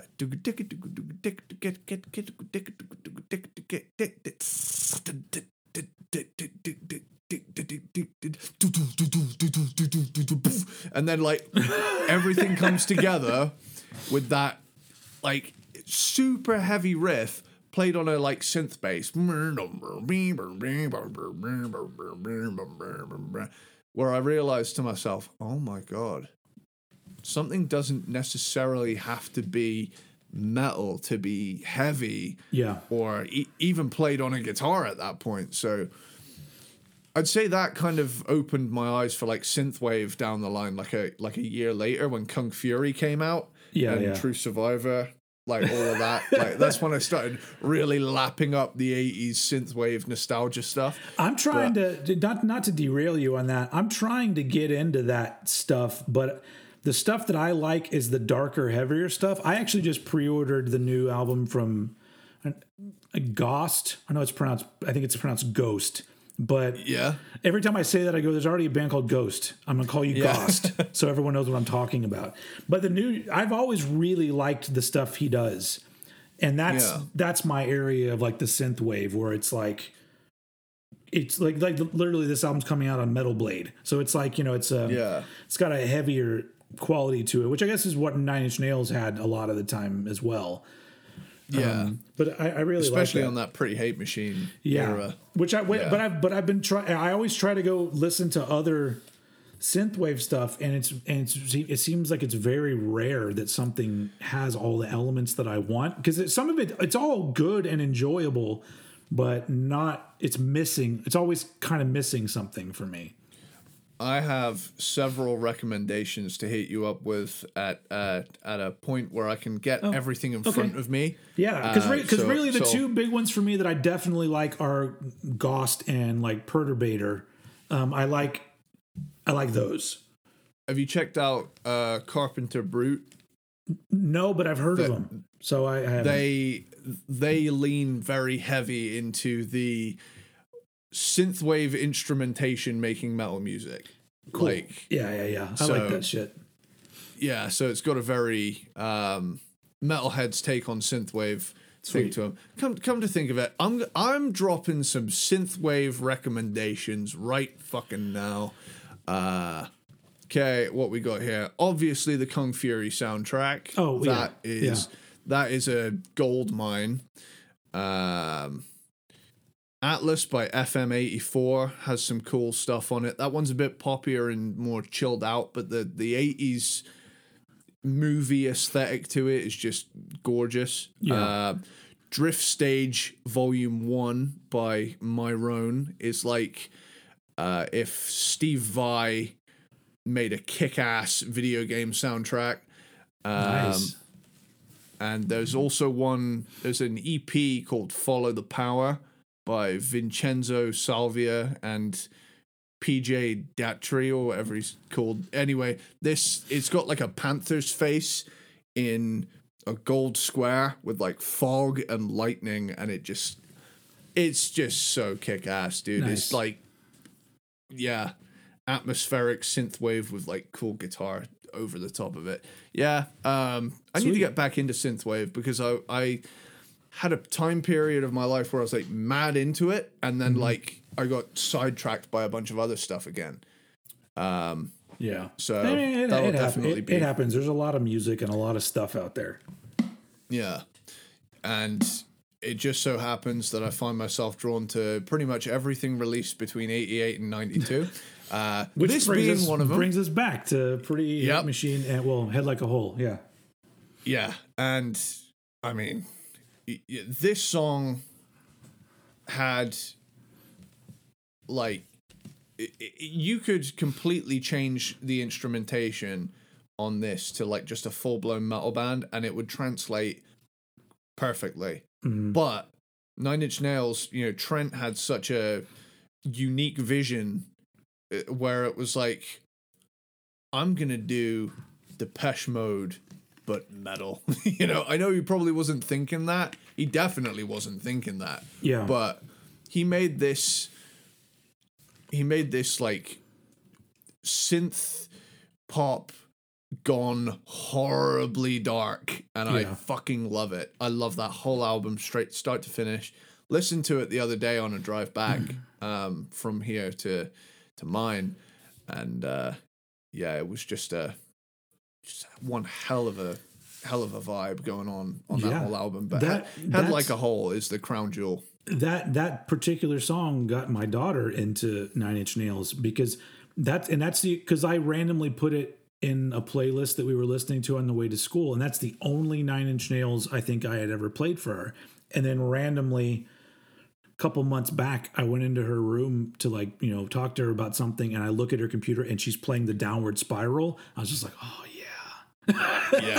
yeah And, I, and, I, and I, I was such a dork. I was like, "Oh my god, that's such a great album!" And I'm like, "Okay, I'm gonna stop. I'm gonna leave because I didn't want Yeah. to ruin it for her." I'm just like, "It's so awesome Yeah. that you're listening to that." But uh, Yeah. You're training her well. She's she's at this at this point, she's a, on, she's on her own. Like I, I sprinkle in some things here and there, but she's at that age now. She's about to be 13, so she's at that age where I think she's figured out what she likes, and she's just picking through things old and new, you know, to find Yeah. those things that work for her. And she listens to some. We're actually, I'm actually taking her to her her first legit concert um, well that Nice. she that she wanted to go to in uh, in March. It's it's an artist called Jhariah, and Right. he is he is literally like Mr. Bungle. like it's Wow. like it's maybe the metallic side has been shaved off a little bit, but every time I've heard a song from him, I'm like, this is fucking nuts. How how do you spell that? Because I want to save that. Uh, G. Oh, sorry, not G. J H A R I A H. I think he's a he's a he's a black dude. If you see him pop up, Yep. Jhariah. Uh, risk, risk, risk. Flight of the Crows. Debt collector. Yep. yeah, Looks he's, cool. He's it's it's very off the wall stuff, but it's it's it's literally something where I'm like. I don't know what genre of music this would be, but but we get to go see him live. Like she wants to go see him, so we bought tickets, and I'm like, hell yeah, we're gonna go check this dude out and his, the band that he throws together because that's just like, I know that's gonna be a blast because if you if you listen to the music, I'm just like, I don't know where his brain is, but man, that dude is that dude is all over the place, but he's he's cool.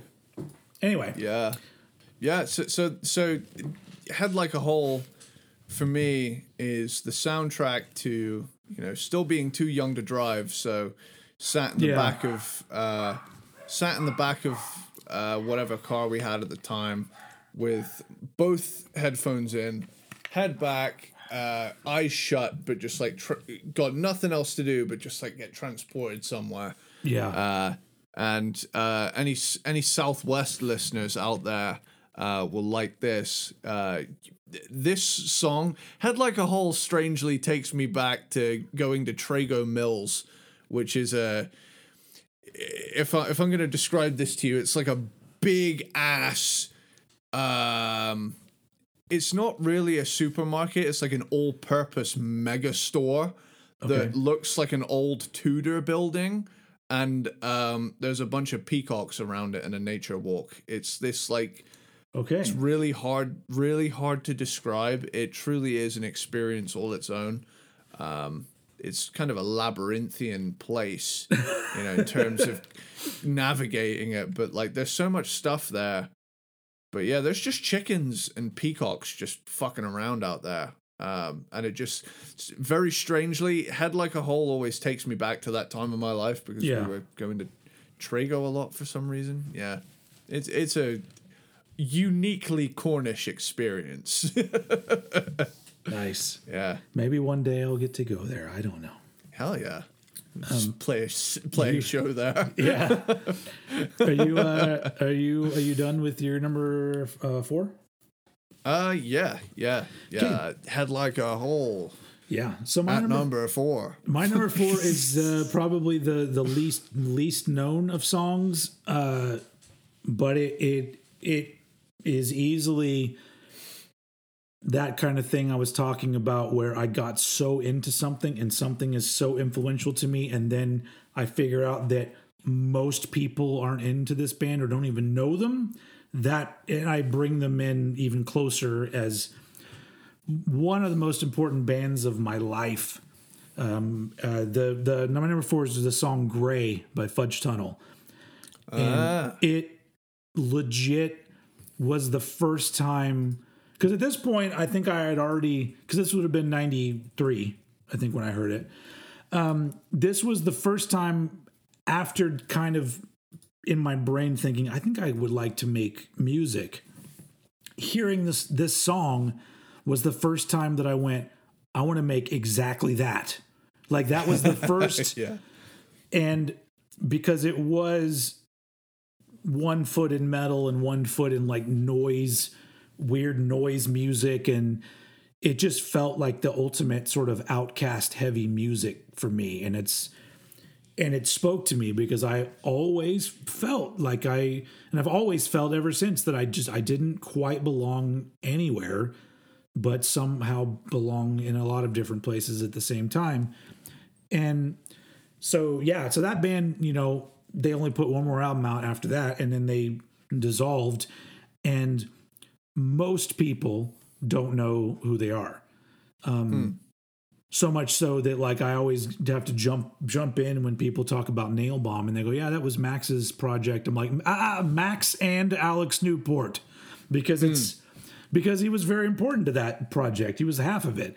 Um but yeah, Fudge Tunnel is one of those bands that was so influential to me. So much so that the very first time I got together a I so I had written and recorded just at home on my stereo a batch of songs that I was referring to as an album. And for some reason, I guess I don't know whose idea it was or if I or if I came up with it, but some of my friends were all like, "Well, let's get together and let's do like a one-time band and we'll play like a handful of your songs." And so this would have been 94 I think it was 94. I don't know. It was it was it, so I, maybe maybe early 95. All I know is that no it was 94. Anyway, doesn't matter. Nobody remembers anyway. Um, but it was a house party with like 30 40 people there. But my a few of my friends we they put together this one-time band for me and we did I think four of my own songs and then a couple cover songs and one of them was Gray by Fudge Tunnel. It was. That's how much I was like this is what I want to do. So I'm just going to play Yeah. this song in my set. and so yeah, uh, it's it, the band has just been so important to me since then, and still super important to me now. Like there's very few bands that I feel that kind of relationship with where they they mean so much to me, but also they're underappreciated to me in so many ways. So uh, so Gray by Fudge Tunnel ends up being number four, and that's the man. The ne- I'm looking at my next three. My, my next three are like three of the probably most well known songs. In, it's like they're just like duh songs. My next three. nice. Um, well, we we come to another uh, door in the corridor of taste that I need to tip my hat to. Why did that all of a sudden make me think we were in Harry Potter? I don't know why. The corridor of taste. Harry Harry Potter and the corridor of taste in it. That's that's uh, it's one of the one of the lost books. We we we need to go back in time and write that so that we can we ourselves can be characters in a in a massively successful franchise. um, but yeah, my number three I'm gonna tip my hat to my '80s glam era. I was wondering when this was gonna happen. Yep, yeah, because you know, uh, I find myself I'm much more of a fan of that era than I am of what a lot of those bands did post 1992 3 yeah you know but that era in time is so important to my taste and a sizable chunk of what I listen to yeah. is from this style and this era. But the song that triggered that is Wild Child by Wasp. Oh wow. Okay. I yeah. I I don't know why I was like, is it gonna be Whitesnake? Like what is it? yeah.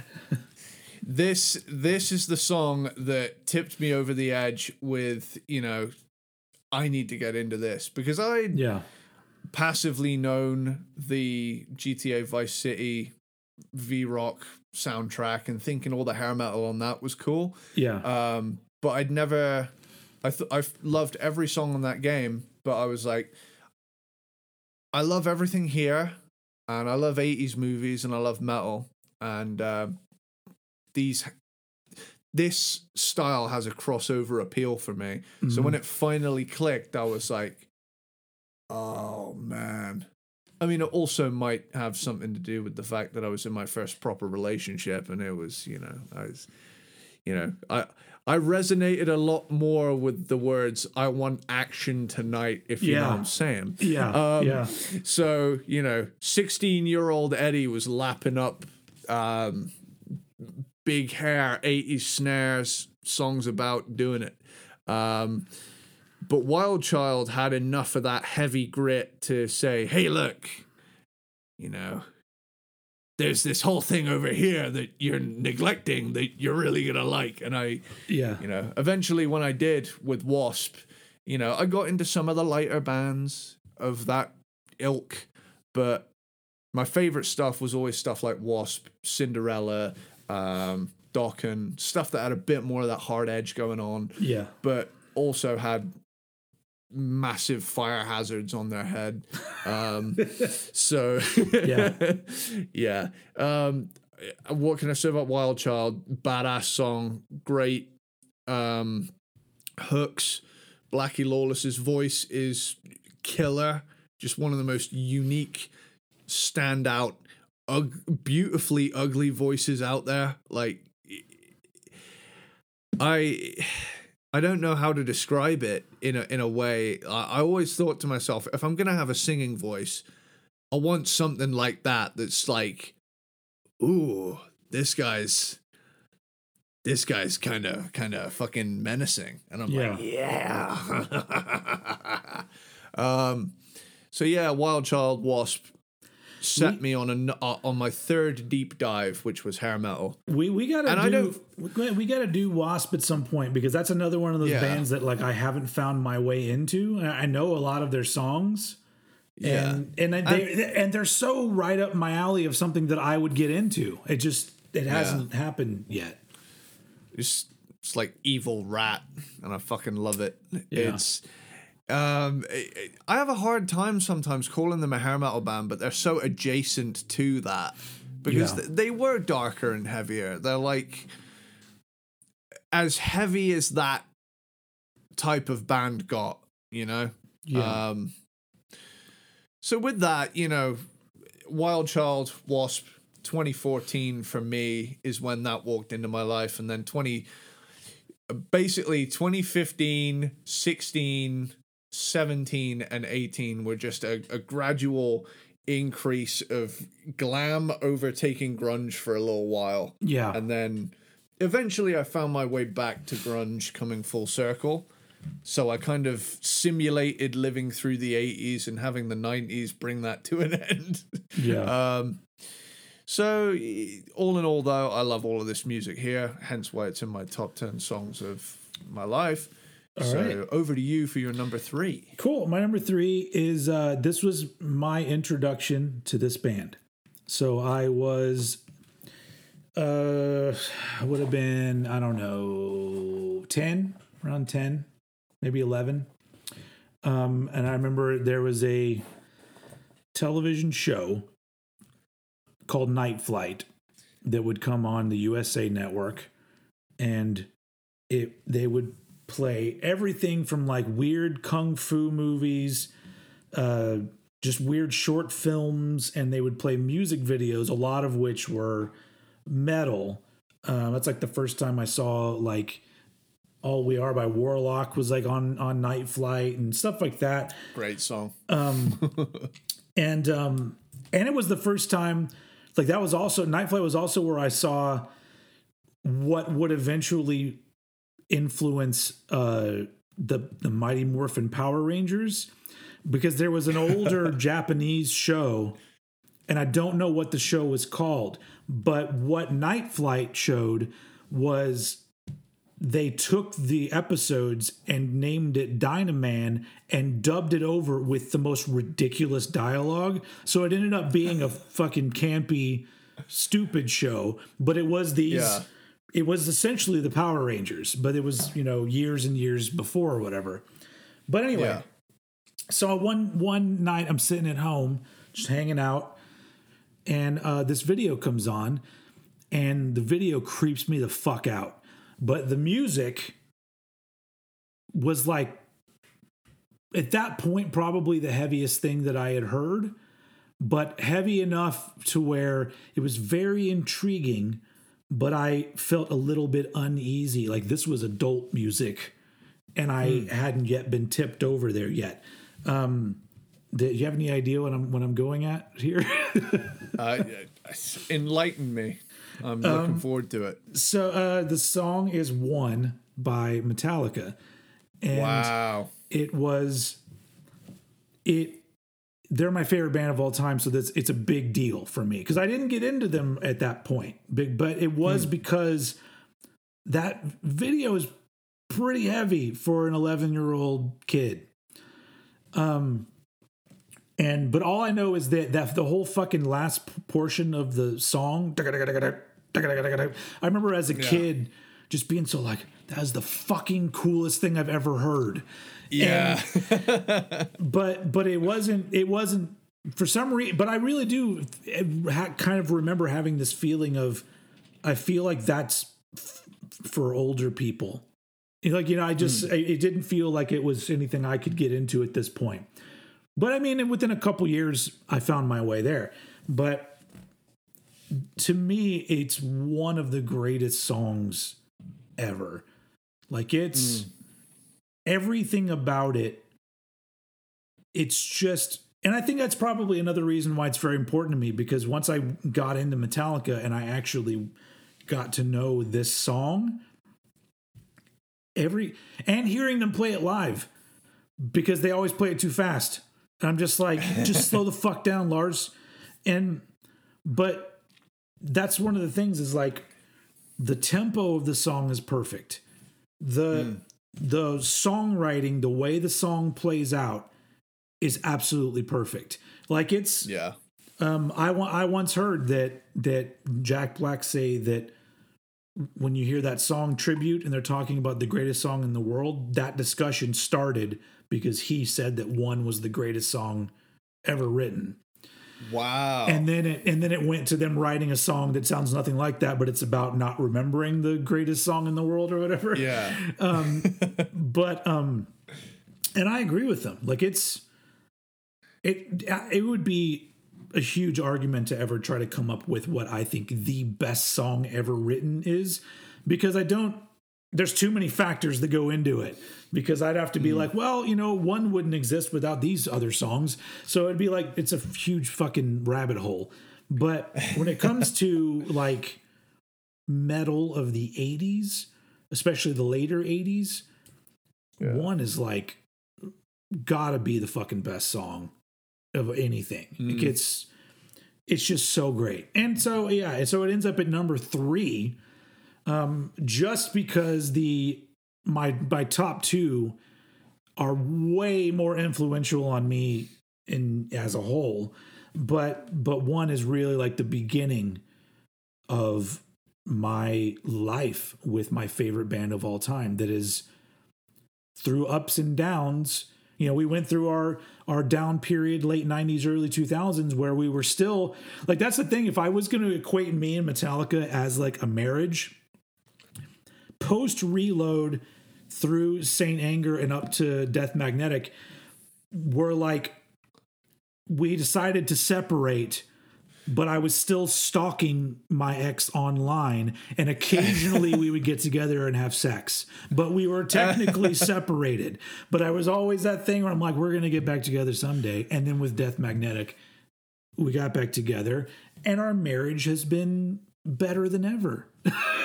so Nice. so uh so Glad to hear it. so it's like the so it's like the uh the uh the the song one is like the begin it's like the looking across the cr- the crowded bar and you see that woman and you go oh man if only i had the nerve to go talk to her and that her that her is the song one by metallica I just had a, I just had like an image in my head. james hetfield or lars No, no, no, I just had had this image in my head just then. If, if you go, you know, when you're at a bar and you like lock eyes with a woman across the room and you just go, "Landman has taken my sight."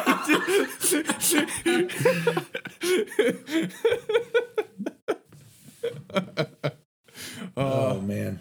Well, I mean, Hey, man, I, I, I guess, I guess, move. I guess there's a uh, you, you could make that you can make an, a, a, a connection there too because I've always when I was younger I would never go go talk to the hot woman I would immediately feel like I was paralyzed much like the man in the song one all of a sudden I wouldn't be able to move I'd just be like all right you know it's like you know, my, you know, my friend would be like, "Why don't you go talk to her?" And I'd be like, "I can remember anything." You know, it's like, Boobies have taken my sight.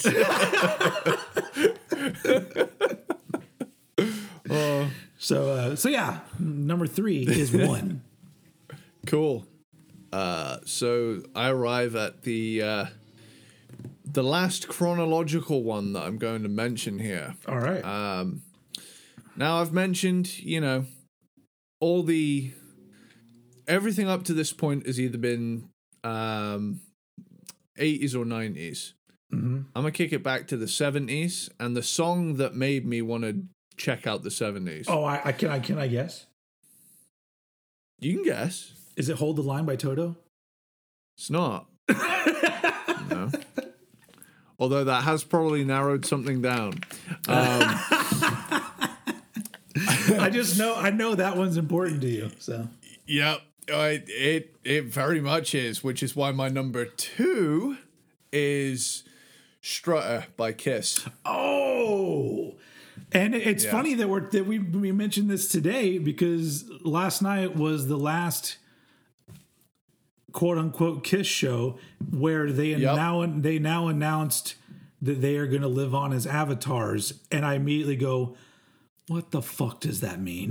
like I'm a, I love Kiss. I don't. I'm unapologetic. Every era of Kiss. Fuck, I fucking love them. And whatever this It is, I, they're gonna go hang out with these blue people, And um,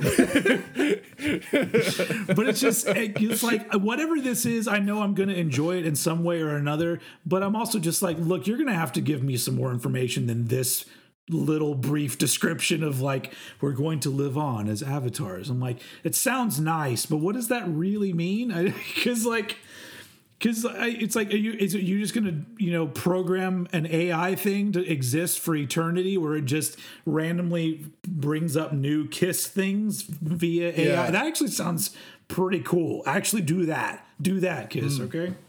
Anyway, Strutter. Strutter from 1974. Um, Dang, yeah, man. so that this is another San Andreas song, but it's on a different station. So the the KDST classic rock station that plays stuff from the uh, 70s and the early 80s. yeah. With the notable exception of uh, "Running Down a Dream" by Tom Petty, but you know, He's a 70s fits. artist.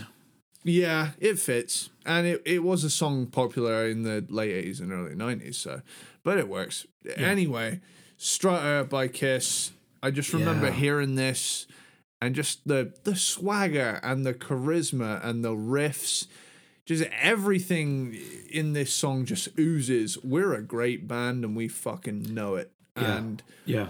it, it there's just something about the hunger of a band that was in its infancy that would go on to conquer the earth. Um but knowing deep down that it was fully conceivable you know with songs like this. Um but I, I always just this song just puts me in a in a again it's like everything about you i'm never not in the mood for this song and it always Yeah. puts me in a good mood when whenever it is on and it's one of those where i hear the "Grap, grup, grup, grup," and i just hear oh yeah you know uh, whenever it shows up on shuffle or anything like that i'm like all right stopping whatever i'm doing Yeah. Just gonna air guitar that down out down down out out down out out down out out down down out down out. You know the uh, the first the first time I ever heard that song, it was the one entitled Strutter seventy eight off of uh, Hmm. Double Platinum. So it's got that kind of disco shuffle going on in it. And Yeah. And I was just like, I mean, I like that song, but fi- finally hearing the real version, I was just like, ah, it's a little better like this, actually. Yeah, yeah. and and I always I always loved this song, um, and it's why I, I always. I eventually came round to the like classic rock station in that game because it was like yeah. I'd I'd I'd been spoilt by the heaviness of the stuff on Radio X, so I was kind of like, at the time I liked. uh, To me, heavy was eighties and onwards. So Yeah, yeah. with the exception of like Black Sabbath, up to that point, seventies mixes always sounded kind of weak to me. But then something clicked where I was like, oh no no now i get it now i find myself in a 70s mood and i'm like okay you know this hits different because it's a different vibe you know Yeah. not because you know not not not every riff needs to sound like Dimebag's playing it you know Yeah. which you know shockingly enough how a pantera song has not ended up on my list is beyond me I, sh- I Like- a fucking Kiss song didn't end up on my list. That's like there's, there's so many things that I left off that hurt my heart that I had to stop thinking about it and just work with Yeah. what I had put in here. that's why I chose to do what were like what were the pivotal songs for me Yeah. that changed something about me or changed a taste or gave me a new one. Um, Yeah. So yeah, that was my f- first foray into the 70s classic rock stuff, Yeah. of which I have since done a massive big old deep dive. Uh, and that one's still ongoing because I, I have yet to mine much of the gold that is the 70s. Yeah. Over to you. Awesome. My number two is is uh we're heading back to the nineties. And the my story with this song is the same as tons of people around my age.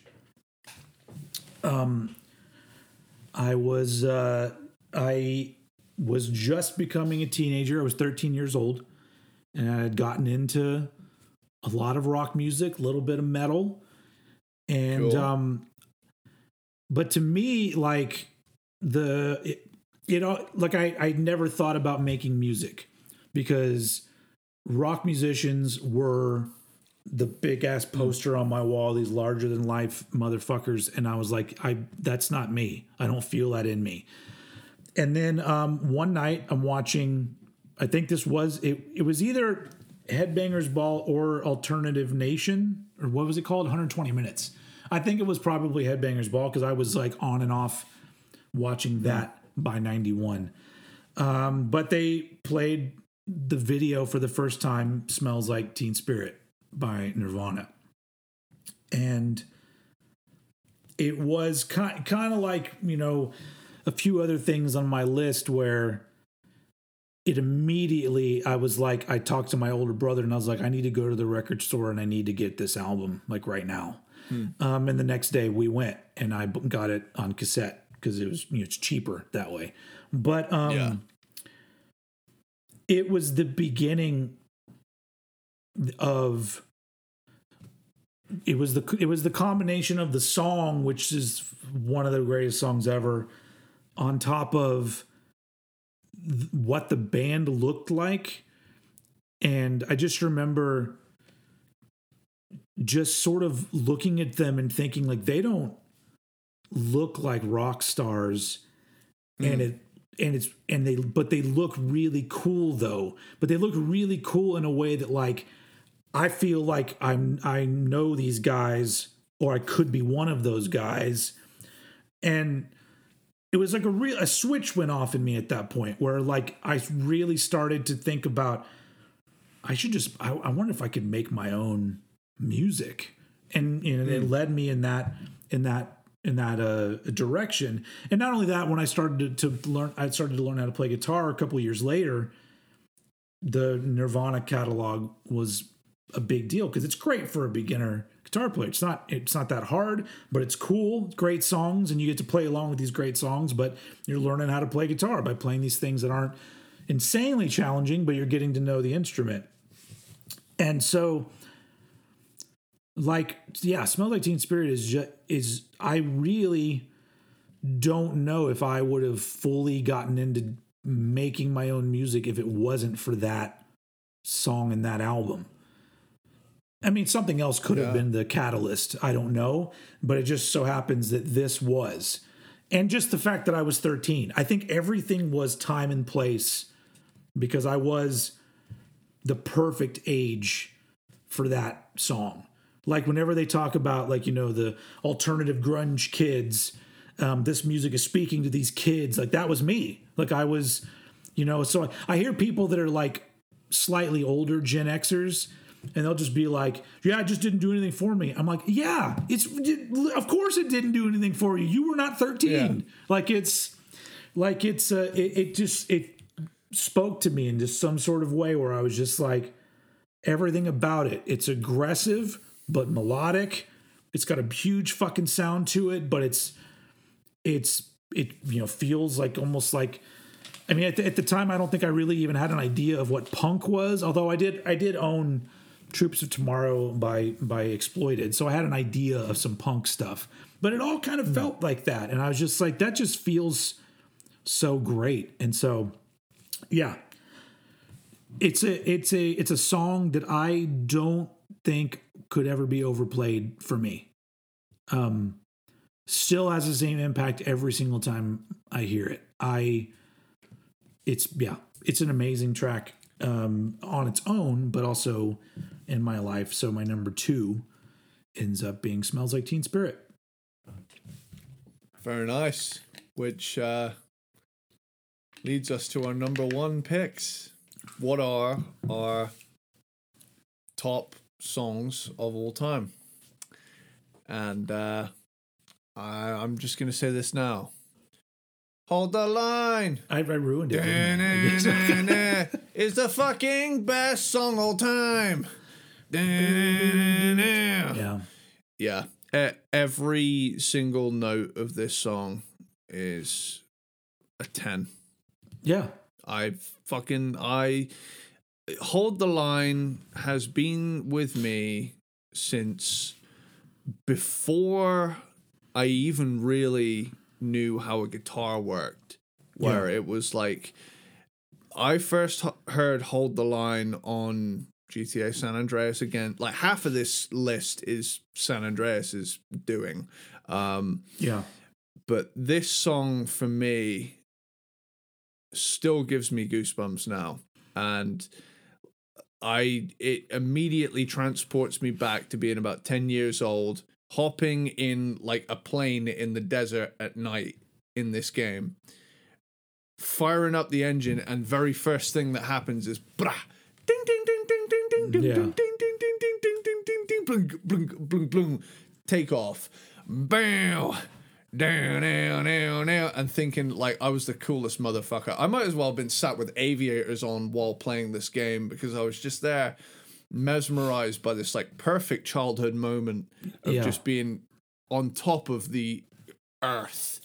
Um and just eh, not to mention the incredible performance from everyone in Toto. And Yeah. I'm going to come out here and not only say that Hold the Line is what I believe the greatest song of all time. It is opinion. Yeah. However, what is quite possibly ob- objectionable, not objectionable, objective fact is that Toto might just be the best band. just, ju- I'm just gonna say it. You get six session dudes together. Mm-hmm.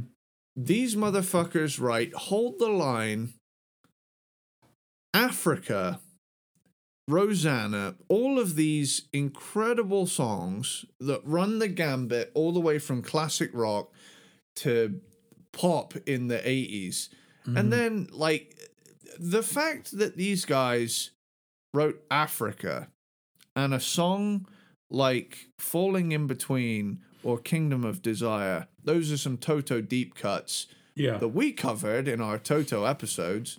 Um, to anyone who doesn't think Toto are, can do heavy rock, I implore you to listen to the song Falling in Between right this fucking moment. Pause this, listen to that, and come back with your findings because I'm I'm about to uh, tell all the peanut butter platypuses out there. As a metalhead, as a grunge fan,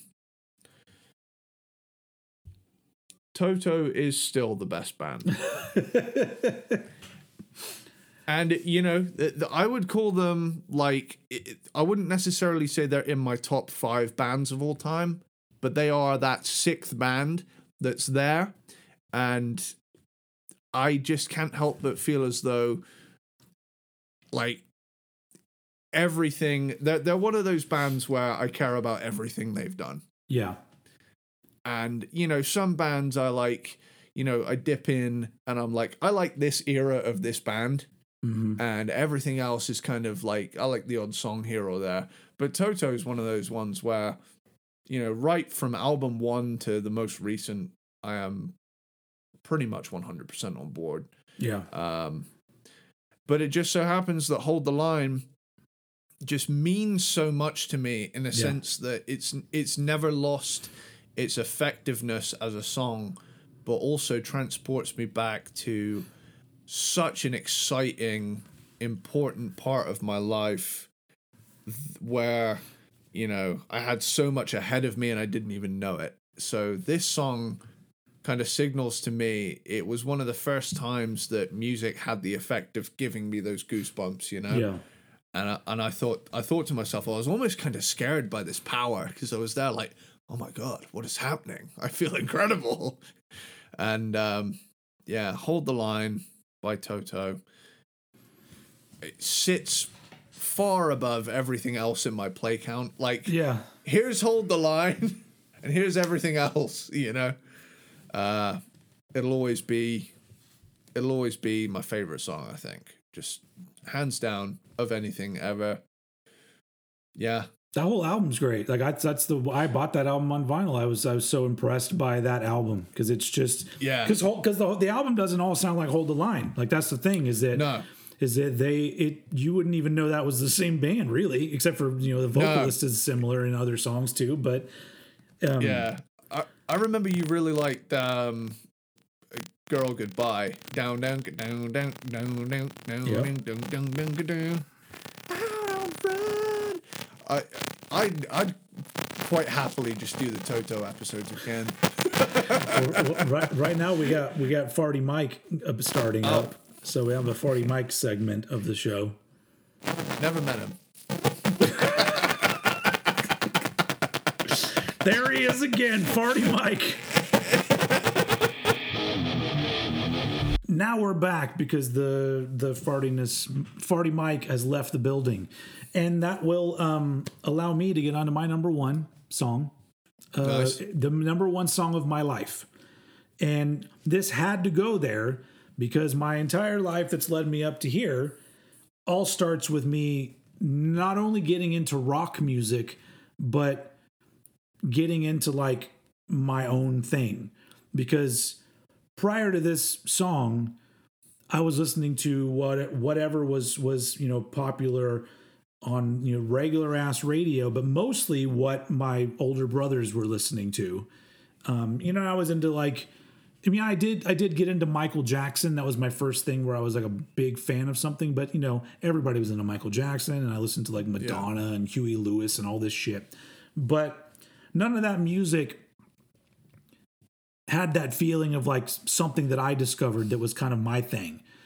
And um, that all starts with this particular song. And there's there's yeah, there's two songs around the same time, but this would be this has to be the one because it was the one that led me to buy this album and then led me into rock music, which led me into metal, which blah blah blah blah, so on and so forth. And I I, I am here before you today as Old Head. It all starts with the song "Jump" by Van Halen, Wow. And so that like I really feel like that that is it. There's every like. And I, I sure I was a little kid. I was like six or something when I heard this. I think, um, but I have such memories of seeing this video for the first time on MTV, um, getting the album on cassette, being so obsessed with it that the songs just kind of lived in my head. Um, like I have a I have a clear memory of my parents, my dad, kept throughout my life trying to get me to get into sports, and I and I don't want to be in sports, but he got me into being into a t-ball team, which t-ball is like little kid baseball, but the ball is set on top of a little stick and you just Yeah. whack it off the stick. It's a, it's not there's no pitcher. Although there was still a kid that would go like this. and I'm like, why is he even there? That's the shittiest job ever. But I hated doing it so much, so, so much so that that I. But I have a clear memory of like, well, I I had to be in the outfield, ready for some balls to roll my way. There was no no nobody's hitting balls in the air, but I clearly remember in my brain, just like out there and in my brain, I'm doing Panama, dun, dun, and balls are just rolling, and I'm not, I'm not paying any fucking attention because I didn't care, but I did care about Van Halen. Like I was so just like, it was like that. I would wear out the the D the D size batteries in my boombox. I had a little Wow. boombox and they only it only took it took like four D size batteries, the big ass thick ones. Mm-hmm. And I would be in my backyard with that motherfucker cranked with 1984 all the way through to the point where I I was you would start hearing the sound dis- degrading because the batteries were running out. And I was just like, oh, I did it again. But I just, I loved this album so much. And, and Jump was the song that got me into it. And, and yeah, it really is responsible for, uh, I, I feel like putting me on the path that I was on. Now you could say that I was probably meant for that path and it would have been some other song. Uh, but you know, but Jump was the one that did it. And, um, and I could say objectively, Van Halen's the greatest band of all time. But Yeah. but I because I love I love every. I've gotten to the point now where I we, we talk we've talked about this before. Um, I've gotten to the point where I just love like I I, I love David Lee Roth for what he did. I love Sammy Hagar for what he did. I'm even cool with Gary Cherone. Um, but it's it's Eddie Van Halen, Alex Van Halen, and um, that other guy. Michelangelo. Michael Anthony. Those guys playing together is to me one of the most pleasing things you could ever listen to. It's Yeah. just so like as a band, I just listen to those dudes and I'm just like, oh, they're so fucking good. And maybe there was a little bit of that. That seed was planted early on. So the first Yeah. thing that I, that I heard were those combinations of of players, and um, so uh, yeah, uh, jump is just super important to me. Um, I don't think it's an it's it's nowhere near the best Van Halen song. In fact, it's pretty damn cheesy, but but I can't deny the importance and impact that it had on my life. So, um, jump had to go had to go at number one. So there we go. Great music video too. Like I, I love that Yeah. video so much. Yeah. That one and the Panama video were both big for me when I was a kid because it was just like these are fun ass rock dudes. I love it. Yeah. And I, I just remember like marveling at the size of Alex Van Halen's kit because that that was the first. I think that might have been, with the exception of Live Shit Binge and Purge, that might have been the first time I saw a drum kit that was like way bigger than your standard four or five piece drum set. Yeah. Like, like, cause, cause my idea of a big drum set was the white Tama kit that Lars had during the Black album. Oh uh, yeah. You Yeah. know, that six toms, two bass drums. I mean, that's what I have. You know, half of it's not set up right now, so it doesn't look very impressive. But Yeah. uh, you know, it's all there. Some of it's packed up for a, for a show, but And then eventually, and then eventually, you see an '80s photograph of Neil Peart.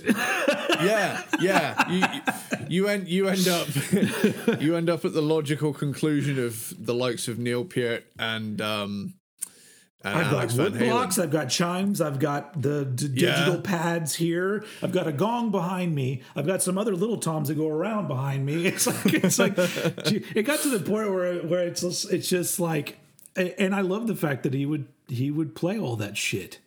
Yeah. Like even if it It was for a second, just for a second. Did Neil Peart ever do that thing where the drum set was so big he needed multiple seats? No, but he would, but his seat would rotate. Like he, he would do I his see. he would do his drum solo and he would turn around. yeah. And, but and I but I think in the early days he just got up and turned around and sat on the other side just to play the other things. Because Yeah. not only not only that he he also they also had the little the what the fuck were they called?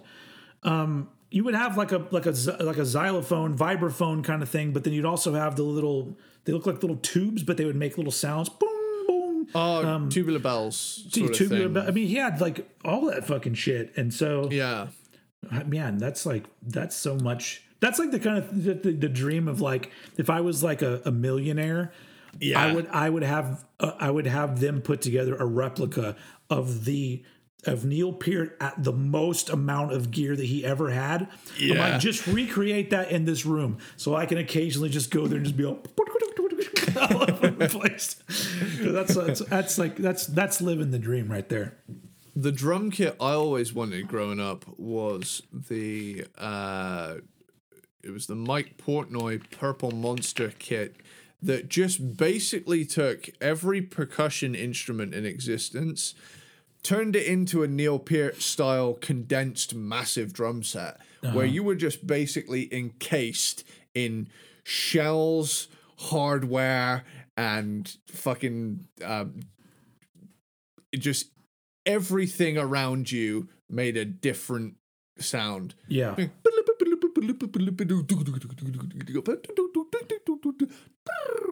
Like to the point where I even had a set of crotales sat up on the fucking thing. I- Which, like, Do you- god do- damn. Do you? Th- is it weird that that um, t- rolls on like tiny toms has almost like an ASMR thing for me. I'm like, with you. Yeah. Like I'll hear like if there's a drum solo and there's a little bit where they play like on tiny toms, like I just kinda- super it, it feels satisfying. it feels so good. I don't know what it is. Yeah. It feels weird, but also Well- uh, sa- satisfying at the same time. You'll be pleased to know I have a set of those. Oh, of, co- of course. Oh yeah, yep. Got a real tiny one as well, but he's like way over in the corner. Nice. I won't bust out the tiny one on the show though. But you know, but you know who else had a fantastic drum kit in the '80s? Alex Van Halen. So they would bring bring me right back to the to my song. Very nice. Um, yeah, mid mid '80s Alex Van Halen's drum kit's pretty fucking rad. Um, anyway, so that's it. That's it for our. Do we do, do we need to celebrate this one? It's not a band discography. I almost feel like it's not necessary. yes, we've accomplished Yes. it. We did that. Um, so yeah, that was our top ten songs of our lives. Yeah. and um, that was that was an interesting discussion and interesting uh, process for me for getting them there. But honestly, the at least half of these songs would never leave this list. Other ones they might move around, or other songs hmm. could come in, but I, I really don't think so because it's like you know that that period that that because everything here is is you know teenage years or a little bit of childhood and then and then mastodon. So how, how often is that going to happen in my life? But you hmm. never know so uh yeah so that that was that that was fun and peanut butter platypus to all of you and and uh we've got two more episodes for this year yeah.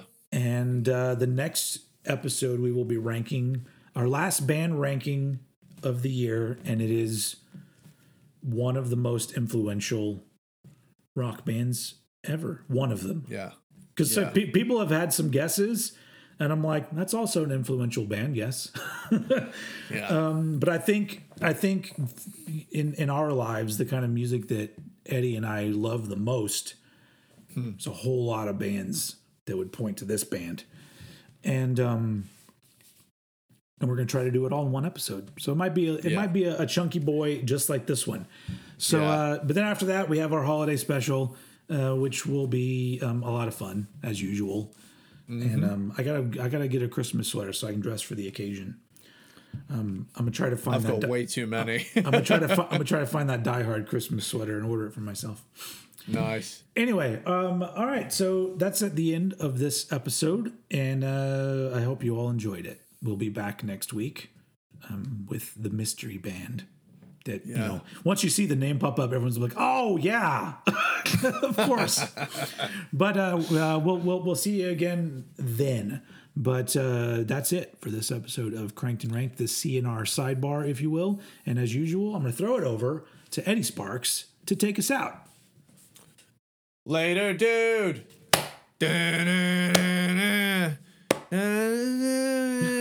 Ooh. Da- whoa, whoa, whoa. Ding, ding, ding, ding. Hold the line. Later, dude. Later, dude. Bye, bye, everyone.